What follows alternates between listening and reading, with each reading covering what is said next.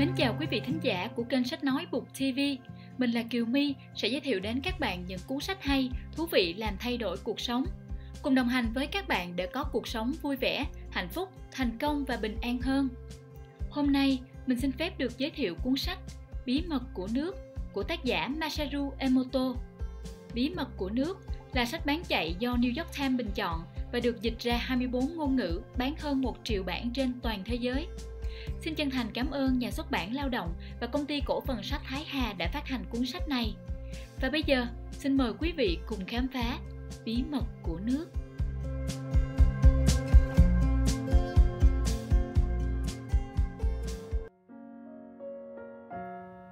Giới thiệu Chương 1 Hòa nhịp cùng Hado hạnh phúc Chương 2 Giai điệu chữa lành của nước Chương 3 Chu kỳ của nước Chu kỳ của sự sống. Chương 4 Điều kỳ diệu của Hado Giải thích điều không thể lý giải. Chương 5 Cầu nguyện có thể thay đổi thế giới và nước. Lời kết.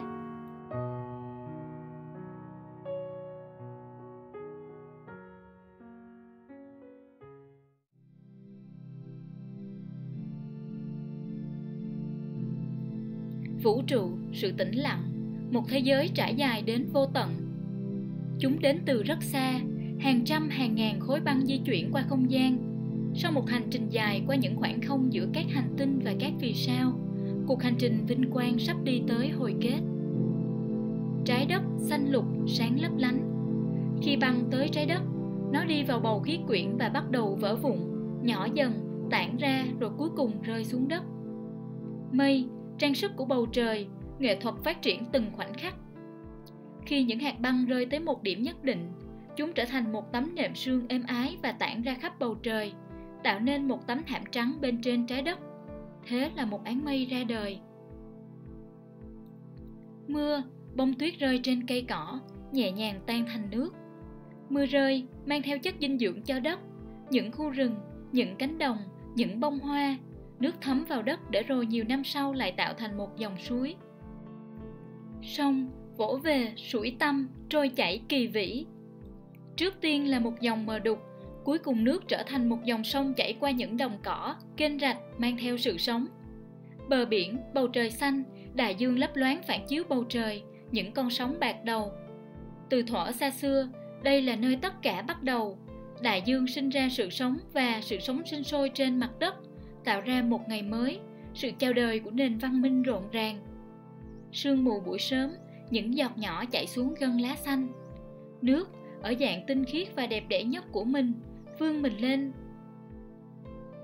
Bên cạnh giếng nước, trong lành và mát rượi, lũ trẻ cười vang.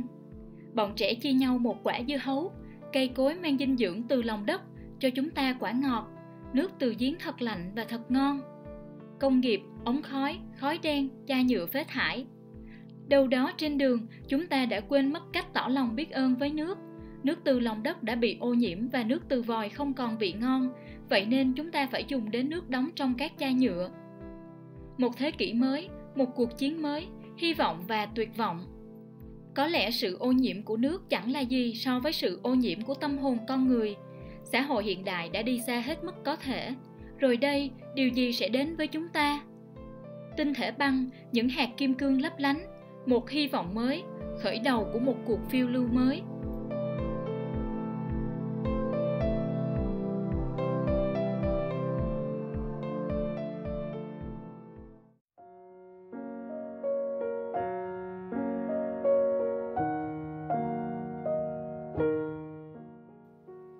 Thiệu.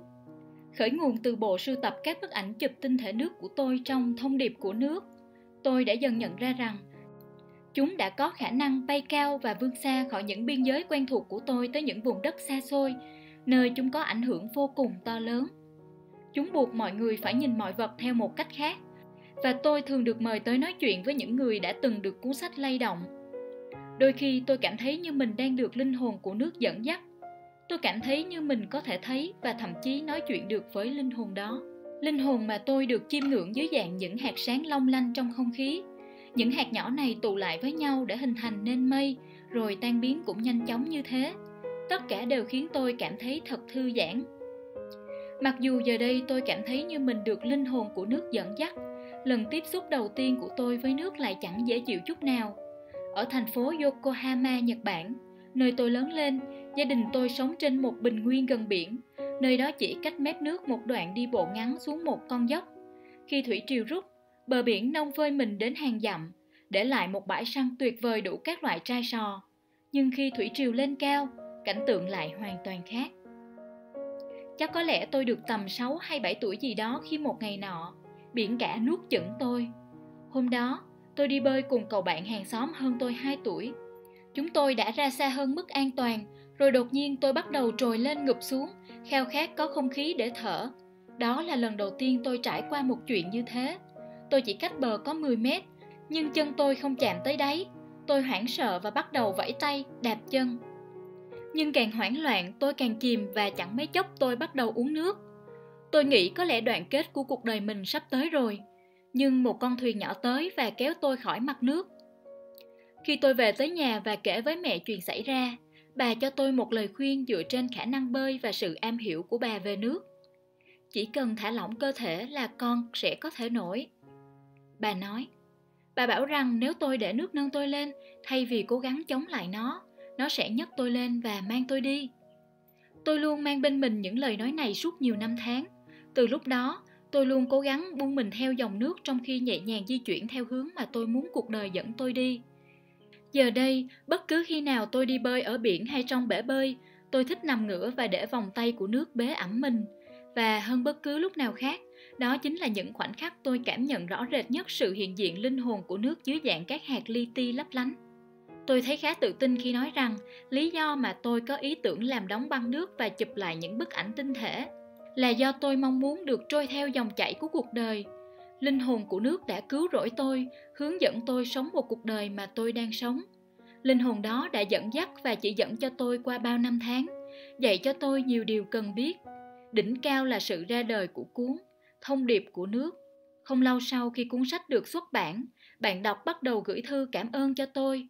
Những ngôn từ đẹp đẽ của họ đã giúp tạo ra một dòng chảy tuyệt vời để tôi buông mình theo. Hầu hết các bức thư đều thể hiện sự đề cao và cả sự kinh ngạc khi được nhìn thấy chân lý của tự nhiên hiển hiện qua các tinh thể nước. Một phụ nữ đã viết, trong tất cả những cuốn sách tôi từng đọc trong đời mình, đây là cuốn tuyệt vời nhất. Cảm ơn ông rất nhiều vì cuốn sách này. Tôi sẽ trân trọng nó trong suốt phần đời còn lại của mình. Một bức thư khác thì viết, thấy sự thật được hé lộ một cách trực quan như vậy thật đáng ngạc nhiên, sửng sốt và đầy thuyết phục. Cuốn sách này khiến tôi nhận ra rằng những ảnh hưởng do các bài giảng, lời cầu nguyện và tôn giáo cổ xưa không chỉ là những điều mê tín và ngẫu nhiên mà là kết quả dựa trên sự thật về vũ trụ. Và một lá thư khác, người cha 76 tuổi nói với tôi, trong tất cả những cuốn sách mà mọi người giới thiệu cho cha, đây là cuốn duy nhất cha thấy mừng vì đã đọc. Cảm ơn ông vì cuốn sách đã thay đổi cách nhìn nhận cuộc sống của tôi. Thực ra, nếu chúng ta chiết xuất năng lượng từ tất cả những lời nhắn nhủ này và tạo thành một tinh thể, tôi chắc chắn là nó sẽ rất đẹp. Đây là công trình về các tinh thể nước. Tôi phát hiện ra rằng những người bị vẻ đẹp của những tinh thể này cuốn hút sẽ trở nên gắn kết và rồi cộng hưởng với nhau. Giống như khi một chiếc lá rơi xuống mặt nước, một làn sóng lặng lẽ và êm ái nhưng chắc chắn sẽ lan ra như kết quả của việc cuộc đời bí ẩn của nước đang được tiết lộ cho toàn nhân loại. Trên khắp thế giới, phản ứng của tất cả mọi người đều giống nhau. Tôi đã gặp gỡ nhiều người đến từ Đức, Thụy Sĩ, Áo, Hà Lan, Anh, Pháp, Mỹ, Ý, Canada, Costa Rica, Uruguay, Ecuador, Brazil, Úc, Hàn Quốc, Philippines và Đài Loan. Những nơi tôi tới giảng bài. Tháng 6 năm 2002, tôi được giáo hội chính thống Hy Lạp mời tới dự một chuyến hội thảo du hành xa hoa trên biển Adriatic cùng với những lãnh đạo tâm linh và các nhà khoa học trên khắp thế giới. Các buổi hội thảo chuyên đề được tổ chức ở Hy Lạp, Albania, Montenegro, Slovenia, Croatia, Ý và những bến đỗ khác. Với tên gọi Hội thảo chuyên đề quốc tế về tôn giáo, khoa học và môi trường, đây là lần thứ tư sự kiện được tổ chức. Tôi đã được mời trước 3 tháng bởi một trong những nhà tổ chức hội nghị, một phụ nữ Hy Lạp, người đã được con gái cho xem bộ sưu tập những bức ảnh tinh thể Cảm xúc của mỗi người khi nhìn thấy các bức ảnh tinh thể chạm tới phần sâu thẳm của từng cá nhân và tạo nên một dòng kinh ngạc chảy từ người này qua người khác, để rồi giờ đây trở thành một dòng sông tuôn trào. còn một cách khác để thể hiện phản ứng với những cuốn sách về các tinh thể nước giống như thể các tinh thể nước đã mang lại nguồn dinh dưỡng cho những tâm hồn khô cạn của những người phải sống trong điều kiện khắc nghiệt của xã hội hiện đại chúng đã bổ sung thêm vào sự rạng ngời của cuộc sống cho mỗi cá nhân và cả xã hội. Hơn tất thảy, những tấm ảnh đã thành công trong việc khởi đầu một phong trào rộng lớn đang diễn ra giữa con người trên khắp thế giới. Hoạt động sống là hoạt động trôi chảy. Nếu một con đập được xây dựng trên một dòng sông để chặn dòng chảy của nó lại, con sông sẽ chết. Cũng giống như vậy, nếu sự lưu thông của máu bị ngăn lại ở đâu đó trong cơ thể chúng ta, điều đó cũng đồng nghĩa với việc chúng ta sẽ chấm dứt sự sống của mình điều tương tự cũng đúng cho các thành phố và các quốc gia. Gần đây tôi đã may mắn có được cơ hội thuyết giảng cho đông đảo khán giả ở berlin. Bạn biết đấy berlin là thành phố từng bị chia cắt bởi một bức tường. Tôi nói với khán giả của mình rằng cũng giống như nước luôn luôn nên được tự do chảy. Một thành phố hay một quốc gia chẳng có lý gì để bị chia cắt cả. Sự phân tách Berlin vào năm 1961 đã kéo theo biết bao điều khổ sở, gia đình ly tán và cả những ước mơ cũng bị gián đoạn. Rồi 28 năm sau, bức tường bị phá sập và cũng giống như nước luôn tự do tuôn chảy, hàng triệu người bắt đầu đến và đi theo ý chí tự do của riêng họ. Con người đã mô phỏng lại dòng chảy của nước, một quy luật của tự nhiên, và lý do là phần lớn con người là nước. Khoảng 70% cơ thể chúng ta là nước, Điều này cũng đúng cho những cá thể trưởng thành của phần lớn các giống loài và đó là lý do vì sao con người không nên bị chia cắt bởi những chiến lược và ý thức hệ chính trị. Cũng giống hệt như nước, con người lúc nào cũng cần được tự do tuôn chảy. Khi kết thúc bài nói chuyện của mình, tôi nhận thấy rằng sự thay đổi đã bao trùm lên cả hội trường, như thể có một cảm xúc đã lan ra toàn thể chúng tôi. Cả một làn sóng người đứng dậy và bắt đầu vỗ tay. Thông điệp của tôi đã chạm tới tâm hồn họ và kết quả là một làn sóng cảm xúc tỏa ra cả hội trường, tạo nên một làn sóng sẽ mãi lớn lên và lan rộng tới những người khác nữa. Khát vọng hòa bình và những lời nguyện cầu cho tình yêu không thể bị giam hãm trong những ranh giới. Khác biệt về màu da hay ngôn ngữ đều có thể dễ dàng vượt qua khi những trái tim hòa điệu với nhau, tạo nên một làn sóng tuôn chảy. Một cuộc phiêu lưu nhỏ bắt đầu với một tinh thể nước li ti đã lan tới mọi người trên khắp thế giới, tạo nên một phong trào ngày càng lớn mạnh – những tinh thể nước đã hòa quyện với điều gì đó tinh khiết và thiêng liêng sâu thẳm bên trong tâm hồn của những người đã xem các bức ảnh. Những trái tim đã rộng mở và tình yêu lòng biết ơn cùng một hy vọng về hòa bình đã trào dâng mở ra con đường cho một cuộc phiêu lưu mới. Qua cuốn sách này và qua những tấm ảnh tinh thể, tôi hy vọng sẽ truyền tải được sức mạnh của lời cầu nguyện. Khi nước được tiếp xúc với một số cách biểu hiện nhất định, bạn thật dễ thương, bạn thật xinh đẹp, tình yêu và lòng biết ơn. Một tinh thể tuyệt đẹp sẽ hình thành ngay khi nước được đóng băng. Điều này thật sự có ý nghĩa gì với chúng ta? Những ý nghĩ trong trái tim chúng ta có tác động tới tất cả sự sống và trong quá trình hình thành tinh thể hình thành thế giới ngày mai của chúng ta. Tâm hồn con người có một sức mạnh phi thường. Chúng ta thường nghe nói rằng hành động là kết quả cho những suy nghĩ của chúng ta, và nguyên tắc đó được minh chứng rõ nét qua cách nước hình thành các tinh thể theo những ảnh hưởng mà nó vừa được tiếp xúc. Nhưng khả năng ảnh hưởng lên hành động bằng suy nghĩ là con dao hai lưỡi. Nếu con người khao khát được thấy sự hủy diệt của thế giới, vậy thì đó là điều sẽ xảy đến. Có rất nhiều điều đã xảy ra trong thế giới này kể từ khi con người bắt đầu biết tới các tinh thể nước những tòa nhà khổng lồ, biểu tượng của văn minh và thịnh vượng đã sụp đổ ngay trước mắt chúng ta. Những cuộc chiến tranh mới đã nổ ra. Chúng ta đã thấy nỗi buồn sinh ra sự giận dữ và giận dữ lại tạo ra nhiều nỗi buồn hơn, tạo thành một vòng tròn bao trọn lấy thế giới xung quanh chúng ta. Có người khóc, có người cúi đầu tuyệt vọng và có người ngẩng lên cầu nguyện. Chúng ta phải dùng chính sức mạnh bên trong mình để giữ những suy nghĩ của chúng ta tập trung vào những điều tốt đẹp xung quanh, thay vì vào những thế lực mang tính hủy diệt chúng ta đang ở vào một thời điểm trong lịch sử nhân loại mà hơn bao giờ hết. Chúng ta cần khám phá lại một vài chân lý quan trọng mà bằng cách nào đó ta đã quên. Thực tế, đây có thể là cơ hội cuối cùng của chúng ta. Và đây là bài học mà tôi cảm thấy rằng các tinh thể nước đang cố truyền đạt lại cho chúng ta. Nghiên cứu về các tinh thể nước của tôi bắt đầu với khát vọng muốn được bước dù chỉ một bước thật nhỏ bé để thấu hiểu về vũ trụ.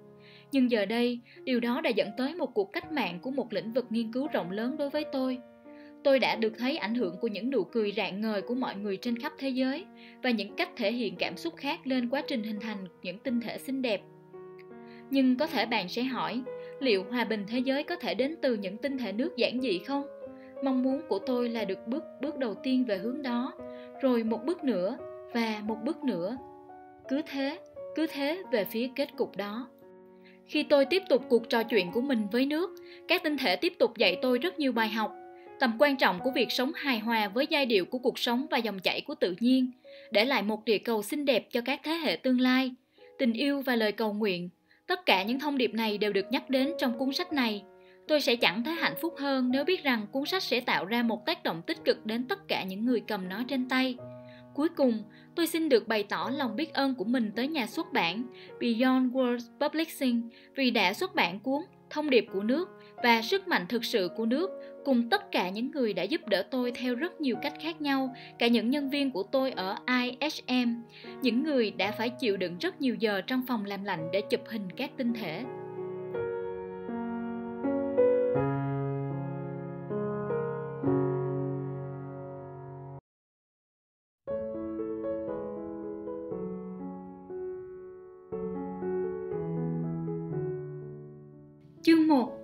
Dịp nhịp cùng Hado hạnh phúc Chú thích Hado là rung động vi tế nhất ở cấp độ nguyên tử trong mọi vật chất, là đơn vị nhỏ nhất của năng lượng.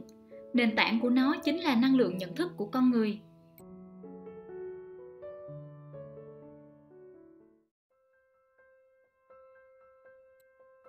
Khi nghĩ tới hạnh phúc, điều gì hiện lên trong tâm trí bạn? Bạn có nghĩ đến việc tình yêu sẽ trở thành hiện thực với bạn không? Hay có lẽ đó là khoảnh khắc chào đời của đứa con bé bỏng. Một việc được hoàn thành tốt. Hay khi bạn nhớ tới lúc nằm trên thảm cỏ và ngắm nhìn bầu trời xanh, câu trả lời của mỗi người mỗi khác, mỗi chúng ta đều có hình dung riêng về hạnh phúc, nhưng tất cả chúng ta đều muốn sống một cuộc sống tràn đầy hạnh phúc. Tôi chỉ biết một cách để thực hiện được điều đó, và đó là bắt nhịp với hado hạnh phúc. Như tôi đã miêu tả trong cuốn sức mạnh thực sự của nước, hado là năng lượng tinh tế tồn tại trong vạn vật tất cả vạn vật trong vũ trụ đều rung động ở một tần số độc nhất. Vậy nên, nếu bạn phát ra một hado hạnh phúc, thì bạn có thể chắc chắn rằng vũ trụ này sẽ đáp lại bạn với niềm hạnh phúc. Bạn cần làm gì để hòa nhịp cùng hado hạnh phúc? Một phần khiến vấn đề trở nên khó khăn là làm sao để biết được thực sự hạnh phúc là gì. Có lẽ đã có những lúc bạn nghĩ rằng mình hạnh phúc, nhưng rồi lại nhận ra rằng đó chỉ là một ảo tưởng hoặc có lẽ bạn tin rằng mối quan hệ thâm thiết đó cuối cùng cũng đã nằm trong tầm tay của bạn, chỉ để so sánh những điều bạn có với ai đó khác và nhìn lâu đài mộng ước của mình vỡ vụn trong cát và bị cuốn trôi. Trong chuyến đi tới đức, con gái tôi giờ đang sống ở hà lan, nói với tôi về người bạn của con bé, người đã sống ở đông đức trước khi bức tường berlin sụp đổ. Quá trình dựng lên bức tường berlin là thời kỳ u tối đối với người dân đức, nhưng bạn của con gái tôi nói rằng bất chấp việc thành phố bị chia cắt về cơ bản, cuộc sống phía đông bức tường vẫn tiếp diễn như bình thường. Thực tế, cảm giác mãn nguyện đến từ việc biết rằng không ai cần phải lo lắng về những điều người khác nghĩ bởi ai cũng nghèo. Nhưng khi bức tường cuối cùng cũng đổ xuống và người dân ở phần phía đông của thành phố giờ đây bỗng nhiên lại có thể lĩnh nhận mọi thứ mà phần phía tây có thể cung cấp, vấn đề bắt đầu nảy sinh. Họ càng nhìn thấy nhiều thứ mới mẻ, bóng bẩy, họ càng ham muốn nhiều. Nhưng người dân phía đông cơ bản vẫn còn rất nghèo thế nên kết quả là rất nhiều nhu cầu của họ không được đáp ứng. Một số người thậm chí còn tiếc nuối những ngày trước khi bức tường sụp đổ, thời người dân còn nghèo và giá cả còn thấp. Dường như thể ban đầu đất nước bị chia cắt và rồi được hàn gắn lại mà chẳng ai quan tâm gì tới ý nguyện của người dân. Tất nhiên, sự sụp đổ của bức tường Berlin là một trong những khoảnh khắc hân hoan nhất trong lịch sử hiện đại, nhưng chúng ta cũng phải thừa nhận rằng thậm chí bước chuyển tuyệt vời đó cũng có hậu quả của nó khi chúng ta bắt đầu so sánh hạnh phúc của mình với hạnh phúc của người khác, chúng ta sẽ cộng hưởng với hai đô bất hạnh. Chừng nào ta còn tìm kiếm hạnh phúc ở bên ngoài, chừng đó hạnh phúc thực sự sẽ khó đến với ta. Trở về với niềm hân hoan. Cuộc tìm kiếm hạnh phúc cuối cùng và cơ bản chính là cuộc tìm kiếm bản ngã. Bạn có thể đi tìm nó ở những vùng đất xa xôi, nhưng bạn sẽ chỉ tìm thấy nó trong lòng bàn tay mình mà thôi nếu bạn nghĩ lại về cuộc đời mình đủ xa, rất có thể bạn sẽ nhớ tới khi bạn cảm thấy một niềm hạnh phúc thật vô tư. Cuộc đời của bạn có ý nghĩa và bạn bận rộn sống tới nỗi giây phút đó đã bị lãng quên. Tuổi trưởng thành ào tới, bạn cất những thứ đó đi và khóa cửa lại. Có lẽ, thậm chí bạn đã quên cả nơi mình cất chìa khóa. Nhưng những cảm giác hạnh phúc đó không biến mất vĩnh viễn. Với một chút nỗ lực, bạn có thể mở cánh cửa và lấy ra những thứ mà bạn đã tưởng mãi mãi chỉ là một phần của quá khứ khi bạn thành thật với bản thân và tìm kiếm điều bạn thực sự muốn trở thành và thực hiện cuộc đời bạn sẽ lại một lần nữa tuôn chảy trong công việc trong vai trò và trong tình yêu của mình bạn cần phải trở lại điểm xuất phát để tìm thấy niềm hân hoan Khi làm như vậy, bạn sẽ sớm nhận thấy cuộc đời mình đã thay đổi. Trước tiên, bạn sẽ thấy một cảm giác mới mẻ và sức khỏe và sự sung túc. Đó là vì niềm hân hoan trong bạn sẽ thanh lọc dòng nước chảy trong cơ thể bạn. Nếu chúng ta chụp một tấm ảnh của giọt nước như thế, tinh thể thu được chắc chắn sẽ khiến chúng ta phải sững sờ. Có một phương pháp trị liệu mà những người bị ung thư nên áp dụng, đó là trị liệu mục đích sống. Bằng cách tìm ra mục đích trong đời, diễn thuyết, leo lên một đỉnh núi, cười, hệ thống miễn dịch sẽ được tái sinh và bệnh ung thư thường sẽ thuyên giảm. Giờ đây, trong cộng đồng y học đã có một kiến thức đã trở nên phổ biến. Đó là trí óc có ảnh hưởng rất lớn đến cơ thể. Rót đầy cơ thể bạn với hai đô hân hoan là bí quyết tốt nhất để sống một cuộc sống khỏe mạnh. Trạng thái hân hoan này cũng là chìa khóa để mở rộng những gì chúng ta có thể làm. Chúng ta đều biết rằng khi thích điều gì đó, bạn thường sẽ trở nên vượt trội trong vấn đề đó. Yukio Funai, một nhà tư vấn kinh doanh nổi tiếng ở Nhật, người đã mang lời khuyên tới cho hơn 3.000 công ty, ủng hộ một phương pháp hiệu quả giúp củng cố năng lực cho các công ty và cá nhân. Ông gọi phương pháp này là phương pháp phát triển thế mạnh và nó chỉ tập trung vào các thế mạnh của công ty hay cá nhân rồi nỗ lực tăng cường những thế mạnh đó. Các điểm yếu thậm chí còn không được xét đến. Kết quả là các thế mạnh thì trở nên mạnh hơn, còn những điểm yếu thì tự lo cho mình. Ví dụ, nếu bạn điều hành một cửa hàng, bạn sẽ dễ dàng tập trung toàn bộ sự chú ý vào việc làm thế nào để loại bỏ những sản phẩm đang tiêu thụ không tốt. Nhưng hầu hết các cửa hàng đều có một sản phẩm bán chạy. Với một cửa hàng chuyên dụng, đó có thể là một bộ váy. Nếu họ có thể tập trung vào bộ váy ấy, doanh số của sản phẩm đó và các sản phẩm khác đều sẽ tăng. Để kinh doanh thành công, cần phải tập trung vào những mặt hàng đang tiêu thụ tốt, những thứ hiệu quả nhất và công dụng tốt nhất của chúng. Chúng ta thấy khái niệm này được phản ánh trong phương pháp trồng rau thủy canh. Phương pháp này cho thu hoạch 10.000 quả cà chua từ một cây duy nhất. Có thể bạn sẽ hỏi làm sao lại có chuyện như vậy được? Câu trả lời đơn giản đến kinh ngạc. Hãy tạo ra một môi trường tốt để trồng cà chua. Tất nhiên là thực vật mọc lên từ đất, nhưng với phương pháp thủy canh, rễ mọc trong nước hút được chất dinh dưỡng cần cho cây. Và bởi vì cây không phải vận hết năng lượng để trồi lên khỏi mặt đất, rễ cây có thể phát triển tự do và dễ dàng tìm được tất cả những chất dinh dưỡng cần thiết. Bằng cách này, cây cà chua có thể tận dụng được tất cả những tiềm năng tiềm ẩn của mình. Tôi nhớ cách đây vài năm, có lần tôi tới thăm một trang trại thử nghiệm do nhà nông học Shigeo Noyawam, một nhà đầu tư của phương pháp thủy canh điều hành. Tôi đã được thấy cây cà chua ông trồng. Khiêm tốn mà nói thì tôi đã không thể tin nổi vào mắt mình. Điều tương tự cũng đúng đối với loài người chúng ta khi bạn tìm thấy điều bạn làm tốt nhất và nhận ra rằng đây là chỗ bạn cần tập trung chú ý, thì khi đó bạn đã bước được một bước dài trên con đường trở về với niềm hân hoan chẳng bao lâu, bạn sẽ nhận thấy rằng cuộc đời mình đang trải qua một bước chuyển lớn nếu bạn biết ai đó, một đứa trẻ chẳng hạn, tập trung vào một môn thể thao hay một khía cạnh nghiên cứu nhất định bạn sẽ cần phải cung cấp chất dinh dưỡng dưới dạng sự động viên và lời khen tặng nó sẽ giúp người đó trở nên tập trung và quyết tâm hơn nữa các kết quả đến từ ảnh hưởng của những ngôn từ thích hợp có thể được minh họa rõ nét qua sự hình thành các tinh thể nước. Khi nước được tiếp xúc với các từ như bạn phải làm việc đó, kết quả sẽ không bao giờ là một tinh thể được định hình rõ ràng. Điều này cũng xảy ra với các từ như đồ ngốc và tệ hơn cả chẳng hay ho gì. Có lẽ đã đến lúc loại những từ này ra khỏi vốn từ vựng của bạn. Thay vào đó là các từ như cảm ơn, hãy cùng thực hiện việc đó, tôi yêu em, xinh đẹp, và làm tốt lắm. Hãy để cho những từ ấm áp và đẹp đẽ này trở thành những từ bạn dùng tới nhiều nhất. Những từ ngữ tạo nên những tinh thể xinh đẹp từ dòng nước đang chảy qua cơ thể bạn là những từ khiến bạn ngập tràn cảm giác bình yên. Đó là khi bạn có thể mở rộng khả năng của mình với sự đam mê và niềm hân hoan hiện diện mỗi ngày. Trong cuốn sách trước của mình, tôi đã giải thích cách chúng tôi đặt cơm vào ba chiếc lọ thủy tinh và với một lọ, chúng tôi nói đồ ngốc. Với lọ khác, chúng tôi nói Cảm ơn. Và với chiếc lọ thứ ba còn lại, chúng tôi lờ nó đi. Phần cơm được nói cảm ơn, lên men và dậy mùi thơm thật dễ chịu. Phần cơm bị nói đồ ngốc, thẩm màu và mục nát. Phần cơm bị tản lờ biến thành màu đen và bốc mùi rất khó chịu. Tuy nhiên, đó không phải là phần kết của câu chuyện. Tôi mang chính những lọ cơm đó tới một trường tiểu học và các em học sinh nói cảm ơn với cơm trong cả ba lọ. Chẳng mấy chốc, Cơm trong cả ba lọ đều lên men và bắt đầu tỏa ra mùi thơm dễ chịu, kể cả phần cơm đã bị hỏng. Điều này chứng tỏ rằng ngay cả những điều đang chết và mục ruỗng cũng có thể được hồi sinh nhờ sự quan tâm, những ngôn từ tử tế và suy nghĩ tích cực. Shinichiro Terayama, nguyên giám đốc Hội Y học Nhất thể Nhật Bản, là một minh chứng cho điều này. Trong sự nghiệp của mình, Terayama là một doanh nhân đầy đam mê. Trước đó, ông bị ung thư thận. Ông bắt đầu tập thói quen dậy sớm và lên tầng thượng khu chung cư cao cấp của mình để đón mặt trời lên. Khi ngắm mặt trời mỗi sáng, ông bắt đầu nhận ra rằng cuộc sống là một món quà và ông bắt đầu nói rất nhiều từ cảm ơn. Không hề lơ là căn bệnh ung thư, ông nói lời cảm ơn với các tế bào và kết quả là chúng bắt đầu hồi phục. Bệnh ung thư thuyên giảm cho tới khi các bác sĩ tuyên bố ông đã lành hẳn bệnh khả năng mang lại sự sống của những điều được nói ra mạnh hơn những gì chúng ta có thể hình dung rất nhiều. Một cô bé 10 tuổi tiến hành một thí nghiệm tương tự như thí nghiệm với cơm, nhưng thay vào đó, cô bé sử dụng hạt giống hoa hướng dương.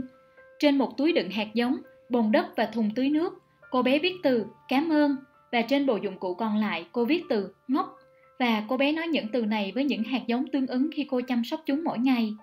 Cây được tiếp xúc với từ cảm ơn lớn lên với cành lá đầy đặn và sum rê Ngược lại, cây được tiếp xúc với từ ngốc lại có một thân cây cong vẹo và lá thì nhăn nheo. Khi nhìn những cái cây này qua một kính hiển vi, chúng tôi thấy rừng lá của cây tiếp xúc với từ cảm ơn dày dặn, trong khi cây còn lại thì có lá yếu ớt và mỏng manh. Điều này có thể thể hiện rõ sự có mặt của ý thức trong cây cối. Qua sự khác biệt kinh ngạc giữa hai cây được một cô bé chăm bón, tôi được biết về thí nghiệm này khi mẹ cô bé viết cho tôi một lá thư. Cô ấy kết thúc lá thư với một câu hỏi chuyện gì sẽ xảy ra nếu điều tương tự được áp dụng vào quá trình nuôi dạy trẻ em? Có một cách để nhìn vào các từ ngữ, đó là coi chúng như một công tắc để tắt hay bật sự rung động của mọi thứ trong vũ trụ. Có lẽ chúng ta có thể nghĩ tới ngôn từ như một chiếc điều khiển từ xa có khả năng chạm tới tất cả mọi nơi. Con người là sinh vật duy nhất có khả năng sử dụng ngôn từ, và điều này cho phép chúng ta điều chỉnh bước sống của mình đồng điệu với tất cả và bất cứ điều gì tồn tại trong vũ trụ này và điều đó xảy ra tức thì. Ngôn từ và ý nghĩ của chúng ta có thể đi tới mọi nơi và mọi người ngay lập tức khi chúng được phát ra. Những trải nghiệm và sự tình cờ không thể giải thích nổi đã phổ biến đến mức chúng ta không thể bỏ qua. Có lẽ bạn đã từng mơ về ai đó và sau này phát hiện ra là họ đã mất. Có lẽ bạn đã từng nghĩ tới ai đó trong quá khứ và rồi bạn nhận được một cuộc điện thoại từ người đó. Điều này xảy ra với tất cả chúng ta và nguyên nhân của hiện tượng này có thể được tìm thấy trong sự rung động của ý nghĩ. Có một lần tôi đã tiến hành thí nghiệm dưới đây. Tôi đổ đầy nước từ vòi ở văn phòng tại tokyo của mình vào một chiếc bình rồi đặt nó lên bàn. Vì nguồn nước này là từ hệ thống công trình nước của thành phố và có chứa clo nên nỗ lực tạo tinh thể từ nước đã không thành. Sau đó tôi nhờ tới sự giúp đỡ của 500 người ở khắp Nhật Bản. Vào ngày đã hẹn trước Họ cùng một lúc gửi những ý nghĩ tích cực để làm trong sạch nước trong bình trên bàn tôi và rồi gửi thông điệp cảm ơn tới chỗ nước ấy. Đúng như mong đợi, nước đã biến đổi và có thể hình thành những tinh thể xinh đẹp. Nước có clo trong vòi đã biến thành nước tinh khiết. Làm sao điều này có thể xảy ra được? Tôi nghĩ bạn biết câu trả lời. Những ý nghĩ và ngôn từ của 500 người đã chạm tới được nước, bất chấp những biên giới về không gian và thời gian.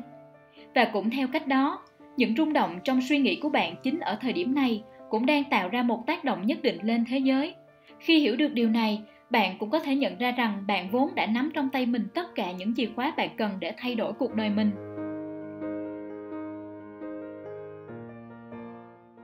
Bất hạnh cũng có giá trị. Chúng ta có thể học được một điều khác về hạnh phúc từ khía cạnh hado. Cuộc sống hoàn toàn không phải là niềm hạnh phúc. Còn sự sống thì sẽ còn nỗi buồn tất cả những hy vọng cao vời của chúng ta có thể dễ dàng bị sụp đổ. Nhưng có một cách nhìn khác về vấn đề này là nhận ra rằng bất hạnh là một lối nhỏ trên con đường dẫn tới hạnh phúc. Chúng tôi để cho nước tiếp xúc với từ hạnh phúc và bất hạnh. Đúng như mong đợi, nước tiếp xúc với từ hạnh phúc hình thành những tinh thể tròn tuyệt đẹp, trông như một chiếc nhẫn quý. Nhưng còn các tinh thể hình thành từ nước tiếp xúc với từ bất hạnh thì sao? Chúng tôi chờ đợi sẽ thấy những tinh thể méo mó và rạn vỡ nhưng chúng là lại những tinh thể lục giác tuyệt đẹp trông như bị cắt làm đôi. Trông như thể nước đang gắng sức để hình thành các tinh thể. Như vậy, có vẻ là bất hạnh không thực sự trái ngược với hạnh phúc. Bất hạnh trên thực tế là quá trình cần có để tạo ra hạnh phúc. Hạnh phúc và bất hạnh giống như hai đầu của một sợi dây thừng và đôi khi bạn cầm một đầu của sợi dây và mọi thứ đều thuận theo ý bạn. Còn những lúc khác, bạn cầm đầu kia của sợi dây và chẳng có gì vừa ý bạn cả. Cuộc đời là thế chúng ta đều muốn ngày nào cũng được hạnh phúc và không bao giờ phải trải qua nỗi buồn. Như thế thì thật phi tự nhiên làm sao? Như những làn sóng dâng lên rồi trút xuống, nếu nước không bao giờ rơi thì nó sẽ chẳng bao giờ có thể bay lên hay chảy về phía trước được. Mỗi niềm hạnh phúc trong đời đều có một mặt khác nữa. Khi bạn đang yêu, mỗi ngày đều tràn đầy những dự tính và niềm vui. Nhưng để đồng hành với một người khác trong cuộc sống của mình, có thể bạn sẽ phải hy sinh thời gian rảnh rỗi, tiền bạc và không gian của mình và bạn có thể gần như chắc chắn rằng sau mỗi trận cãi vã, bạn sẽ thấy mình đang nghĩ rằng thà cứ cô đơn còn tốt hơn. Sự hãnh diện khi bạn mua được chiếc xe vẫn hằng mong ước chỉ kéo dài theo chính chiếc xe mà thôi. Mỗi vết xước sơn mới và mỗi lần rút tiền ra bảo dưỡng xe lại bào mòn đi chút ít niềm hạnh phúc ban đầu trong bạn. Bạn không bao giờ có thể chỉ nắm một mặt của đồng xu. Nếu muốn tìm kiếm hạnh phúc, bạn phải sẵn sàng chấp nhận những gì đến cùng với nó. Đó chính là định mệnh của tất cả mọi người sống trên thế giới này nhưng chúng ta vẫn có thể hy vọng và mong đợi ở tương lai. Trên thực tế, bạn có nghĩ rằng bạn có thể có hy vọng nếu mọi thứ xảy ra đúng như bạn mong muốn không? Bạn có khả năng có được hạnh phúc bất kể điều gì xảy đến vào bất cứ lúc nào, hoàn toàn phụ thuộc vào những điều xảy ra trong tim bạn. Một trái tim biết hàm ơn là con đường đi tới hạnh phúc.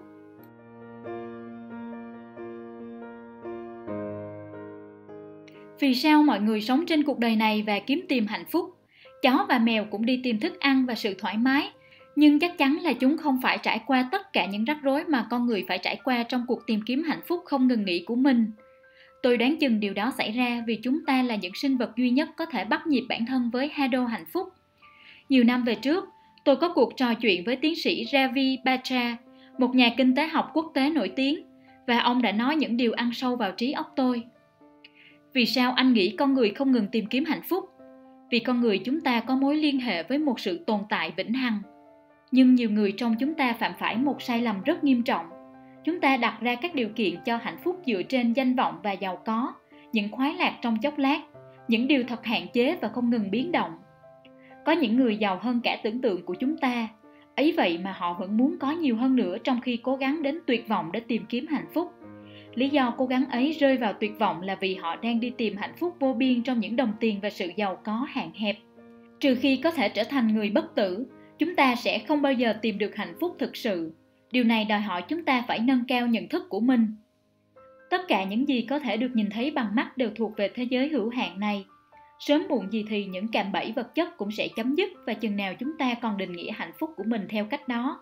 Trái tim chúng ta sẽ vẫn cứ luôn cảm thấy trống rỗng tất nhiên, tôi hiểu rằng gạt tất cả những ước vọng sang một bên là điều không thể, và thậm chí cũng không nên.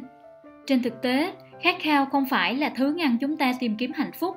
Một lượng khát khao thích hợp là cần thiết để khuyến khích mọi người cố gắng vì điều gì đó tốt đẹp hơn, và đó cũng chính là điều khiến xã hội loài người có thể tiến lên tới tầm mức hiện tại. Vấn đề phát sinh khi chúng ta trở thành nô lệ cho khát vọng của mình.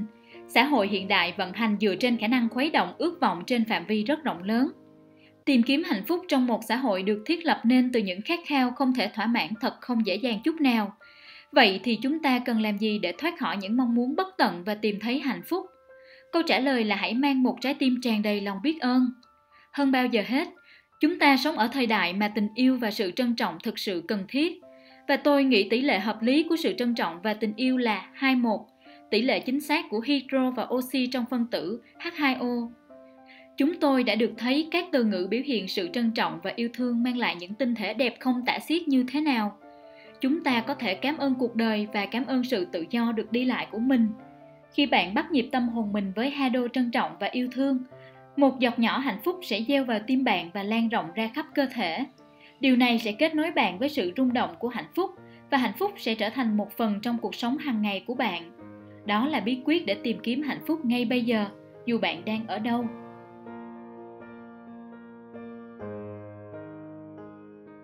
Thế giới vô hình của Hado các tinh thể nước chỉ là một khía cạnh hay một mặt của vũ trụ. Nước thay đổi vẻ ngoài của mình theo ý muốn khi nó cố gắng nói với chúng ta về sự hình thành của vũ trụ. Từ bản thân nó là một thế giới tạm thời được hình thành trong một môi trường khốc liệt. Chúng ta có thể nhìn sâu vào thế giới tạm thời này khi nhìn vào những bức ảnh tinh thể. Để chụp được ảnh, chúng tôi thu thập nước và đặt các giọt vào 50 chiếc đĩa Petri. Chú thích Đĩa Petri là một loại đĩa bằng thủy tinh hoặc chất dẻo dạng hình trụ có nắp đậy mà các nhà sinh vật học dùng để nuôi cấy tế bào hay những cây rêu nhỏ. Nó được đặt theo tên của nhà vi khuẩn học người Đức Julius Richard Petri vì ông là người phát minh ra loại đĩa này. Sau đó, chúng tôi làm lạnh những giọt nước này ở âm 25 độ C và giữ cho chúng lạnh từ 2 đến 2 tiếng rưỡi. Trong suốt thời gian đó, chúng hình thành những cụm băng nhỏ tròn, rồi chúng tôi nhìn vào băng ở nhiệt độ âm 5 độ C với độ phóng đại ở mức 200 lần. Các tinh thể chỉ xuất hiện 2 phút dưới kính hiển vi. Trong suốt thời gian đó, những tinh thể nước li ti hình thành các dạng hình lục giác và rồi tan chảy nhanh như khi chúng xuất hiện. Chỉ trong vài khoảnh khắc quý báu, cánh cửa tới một chiều không gian mới đã mở ra, trao cho chúng ta một cái nhìn thoáng qua về một thế giới kỳ ảo. Những người được nhìn thấy các bức ảnh của những tinh thể này đều bị vẻ đẹp kỳ diệu của chúng mê hoặc, giống như chiếc kính vạn hoa mà khi nhỏ ta vẫn chơi. Đột nhiên chúng ta bị cuốn vào một thế giới khác, dù chỉ trong một khoảnh khắc ngắn ngủi. Thế giới mà chúng ta bước vào là thế giới vô hình của sự rung động hay Hado. Có ba từ khóa rất có ích để hiểu được Hado. Từ thứ nhất là tần số. Toàn bộ thế giới này đang rung động ở một tần số cụ thể và duy nhất. Tần số có thể được mô phỏng dưới dạng sóng một cách dễ dàng nhờ các máy lượng tử.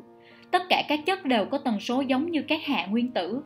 Điều này có nghĩa là bên cạnh việc nhận định xem cái gì đó là một cơ thể sống hữu cơ hay một chất vô cơ, cái gì đó ta có thể sờ thấy hay nhìn thấy, mọi thứ đều đang rung động và rung động ở một tần số duy nhất và riêng biệt. Nhưng đó vẫn chưa phải là tất cả. Với những lời chúng ta nói, những từ chúng ta viết, các bức vẽ và các bức ảnh cũng đều phát ra tần số của riêng chúng. Có thể bạn đã được nghe nói về những người mù có khả năng thấy màu sắc. Khi họ cầm cái gì đó trong tay, họ có thể cảm nhận được màu sắc. Họ biết vật đó có màu ấm hay lạnh, đậm hay nhạt, cũng giống như cách chúng ta cảm nhận nhiệt độ và hình dáng của một vật thể. Những người này có thể cảm nhận được màu qua da. Mỗi màu sắc lại phát ra một tần số riêng và họ cảm nhận được tần số đó. Với các từ được viết ra cũng vậy. Theo các nguồn tin, những người có năng lực tâm linh có thể đọc được một từ bằng cách chạm vào nó trong khi họ đang nhắm mắt. Có người còn nói họ có thể đọc thư vẫn còn dán kín trong phong bì. Nếu xét tới khái niệm về Hado, bạn sẽ thấy rằng hiện tượng này có lẽ không chỉ là một trò ảo thuật. Nhưng vì sao sự hình thành các tinh thể lại bị ảnh hưởng bởi một từ được viết trên một mảnh giấy và đặt xung quanh một chén đựng nước trong mấy tiếng đồng hồ, hay một bức ảnh đặt bên dưới chén trong 24 tiếng? Tôi tin rằng câu trả lời là nước có khả năng cảm nhận hado từ nguồn phát ra và ghi nhớ nó. Từ thứ hai giúp ích cho việc hiểu về hado là cộng hưởng. Sự cộng hưởng có thể xảy ra khi có nguồn phát và nơi nhận thông tin hado. Ví dụ như bạn gọi điện cho một người mà bạn đang muốn trò chuyện, trừ khi người đó nhấc ống nghe lên, sẽ chẳng có cuộc đối thoại nào hết. Không có nơi tiếp nhận, thông tin không thể được gửi đi. Trong tiếng Nhật có câu ao kokyo hay hít vào và thở ra có nghĩa là trạng thái đồng điệu tinh tế diễn ra khi chúng ta đồng thời làm gì đó điều này liên quan tới quan hệ giữa bên gửi và bên nhận khi có một sự trùng hợp trong rung động sự cộng hưởng xảy ra chúng ta có thể quan sát hiện tượng cộng hưởng trong một số lĩnh vực của cuộc sống hàng ngày ví dụ, nếu bạn cảm thấy ghét cay, ghét đắng ai đó, rất có thể người đó cũng cảm thấy như thế về bạn. Tương tự, nếu bạn có cảm giác tích cực về ai đó, người đó sẽ cảm nhận được những tình cảm này ngay cả khi bạn không thể hiện chúng. Những điều chúng ta cảm thấy trong tim mình sẽ được người khác tiếp nhận một cách thật kỳ lạ. Từ thứ ba giúp ích cho việc hiểu về hado là sự tương đồng. Thế giới vĩ mô mà chúng ta biết là một biểu tượng, một sự mở rộng của thế giới vi mô chính hành tinh quay quanh hệ mặt trời là phiên bản mở rộng của các electron chuyển động xung quanh hạt nhân nguyên tử. Và những gì đang xảy ra trong cơ thể con người là mô hình thu nhỏ của những điều đang xảy ra trong tự nhiên vĩ đại. Chúng ta cũng có thể nói rằng đây là một mặt của thuyết phân dạng. Chú thích, Phân dạng. Một phân dạng còn biết đến là fractal, là một vật thể hình học thường có dạng gấp khúc trên mọi tỷ lệ phóng đại và có thể được tách ra thành từng phần. Mỗi phần trông giống như hình tổng thể nhưng ở tỷ lệ phóng đại nhỏ hơn. Khi nhìn vào một cái cây, bạn có thể thấy rằng cách đầu các cành phân nhánh và tỏa ra rất giống với cách cành đầu tiên phân nhánh và tỏa ra. Nói cách khác, bởi cây được hình thành theo cùng cách với các cành, cái cây tạo thành một cái bóng duy nhất Điều này đôi khi được gọi là cấu trúc phân dạng. Cấu trúc phân dạng có thể được nhìn thấy ở nhiều khía cạnh khác nhau của tự nhiên, trên bờ biển, trong những gợn sóng của dòng sông và trong sự hình thành các đám mây. Trường hợp của các tinh thể nước cũng vậy. Vì sao các tinh thể nước lại hình thành các hình lục giác? Khi các phân tử nước hợp lại, dạng lục giác là ổn định nhất. Tất nhiên, những cấu trúc lục giác như thế đều quá nhỏ để nhìn thấy được bằng mắt thường. Nhưng khi những cấu trúc nhỏ này hợp lại với nhau, chúng tạo thành một hình lục giác lớn hơn. Nói cách khác, sự sắp xếp của các phân tử quá nhỏ để nhìn thấy được bằng mắt và sự hình thành của các tinh thể mà chúng ta có thể thấy qua kính hiển vi thì tuân theo cấu trúc phân dạng. Như vậy, nhờ quan sát thế giới vi mô, chúng ta có thể nâng cao hiểu biết của mình về thế giới vĩ mô. Tương tự, bằng cách quan sát các hiện tượng vĩ mô, chúng ta có thể học hỏi thêm về thế giới vi mô. Ba từ khóa này, tần số, cộng hưởng và tương đồng sẽ giúp bạn hiểu hơn về Hado. Một khía cạnh quan trọng khác về Hado là dòng chảy. Đức Phật biết rằng dòng chảy là nguyên tắc cơ bản của vũ trụ, nói rằng vạn vật thay đổi liên tục và không có gì là vĩnh hằng. Nước là một minh họa tốt cho điều này. Nước luôn luôn trôi chảy cùng cuộc sống, thanh lọc những thứ nó gặp trong cuộc hành trình của mình. Nó mang theo mình chất dinh dưỡng cần thiết để duy trì sự sống, đồng thời cũng cuốn đi những dơ bẩn, ô uế, trao sự sống cho thế giới. Cuộc sống cũng chảy cùng dòng chảy của nước.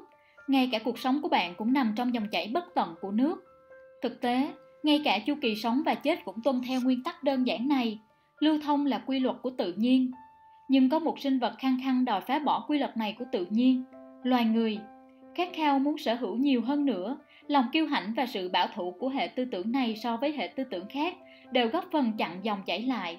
Đây là nguyên nhân của rất nhiều vấn đề mà chúng ta thấy mình đang phải đối mặt trong giai đoạn phức tạp này. Chiến tranh sinh ra lòng tham, bi kịch sinh ra lòng thù ghét, ô nhiễm sinh ra sự thờ ơ. Đây chính là những méo mó hay giam hãm những phương thức tự nhiên của thiên nhiên. Rất nhiều vấn đề mà chúng ta thậm chí còn chưa bắt đầu giải quyết, đòi hỏi phải có giải pháp thận trọng và hành động quyết liệt. Và chúng ta làm gì để có được những giải pháp đó? Câu trả lời là sự lưu thông. Đây là chìa khóa mà chúng ta cần để mở cửa xả cho một ngày mới đối với nhân loại, tìm kiếm hạnh phúc, nhân rộng tình yêu, khôi phục hòa bình và bảo vệ viên ngọc quý trái đất Tất cả đều bắt đầu với lưu thông và chính nước sẽ chỉ đường cho chúng ta. Xin mời bạn bắt đầu cuộc hành trình.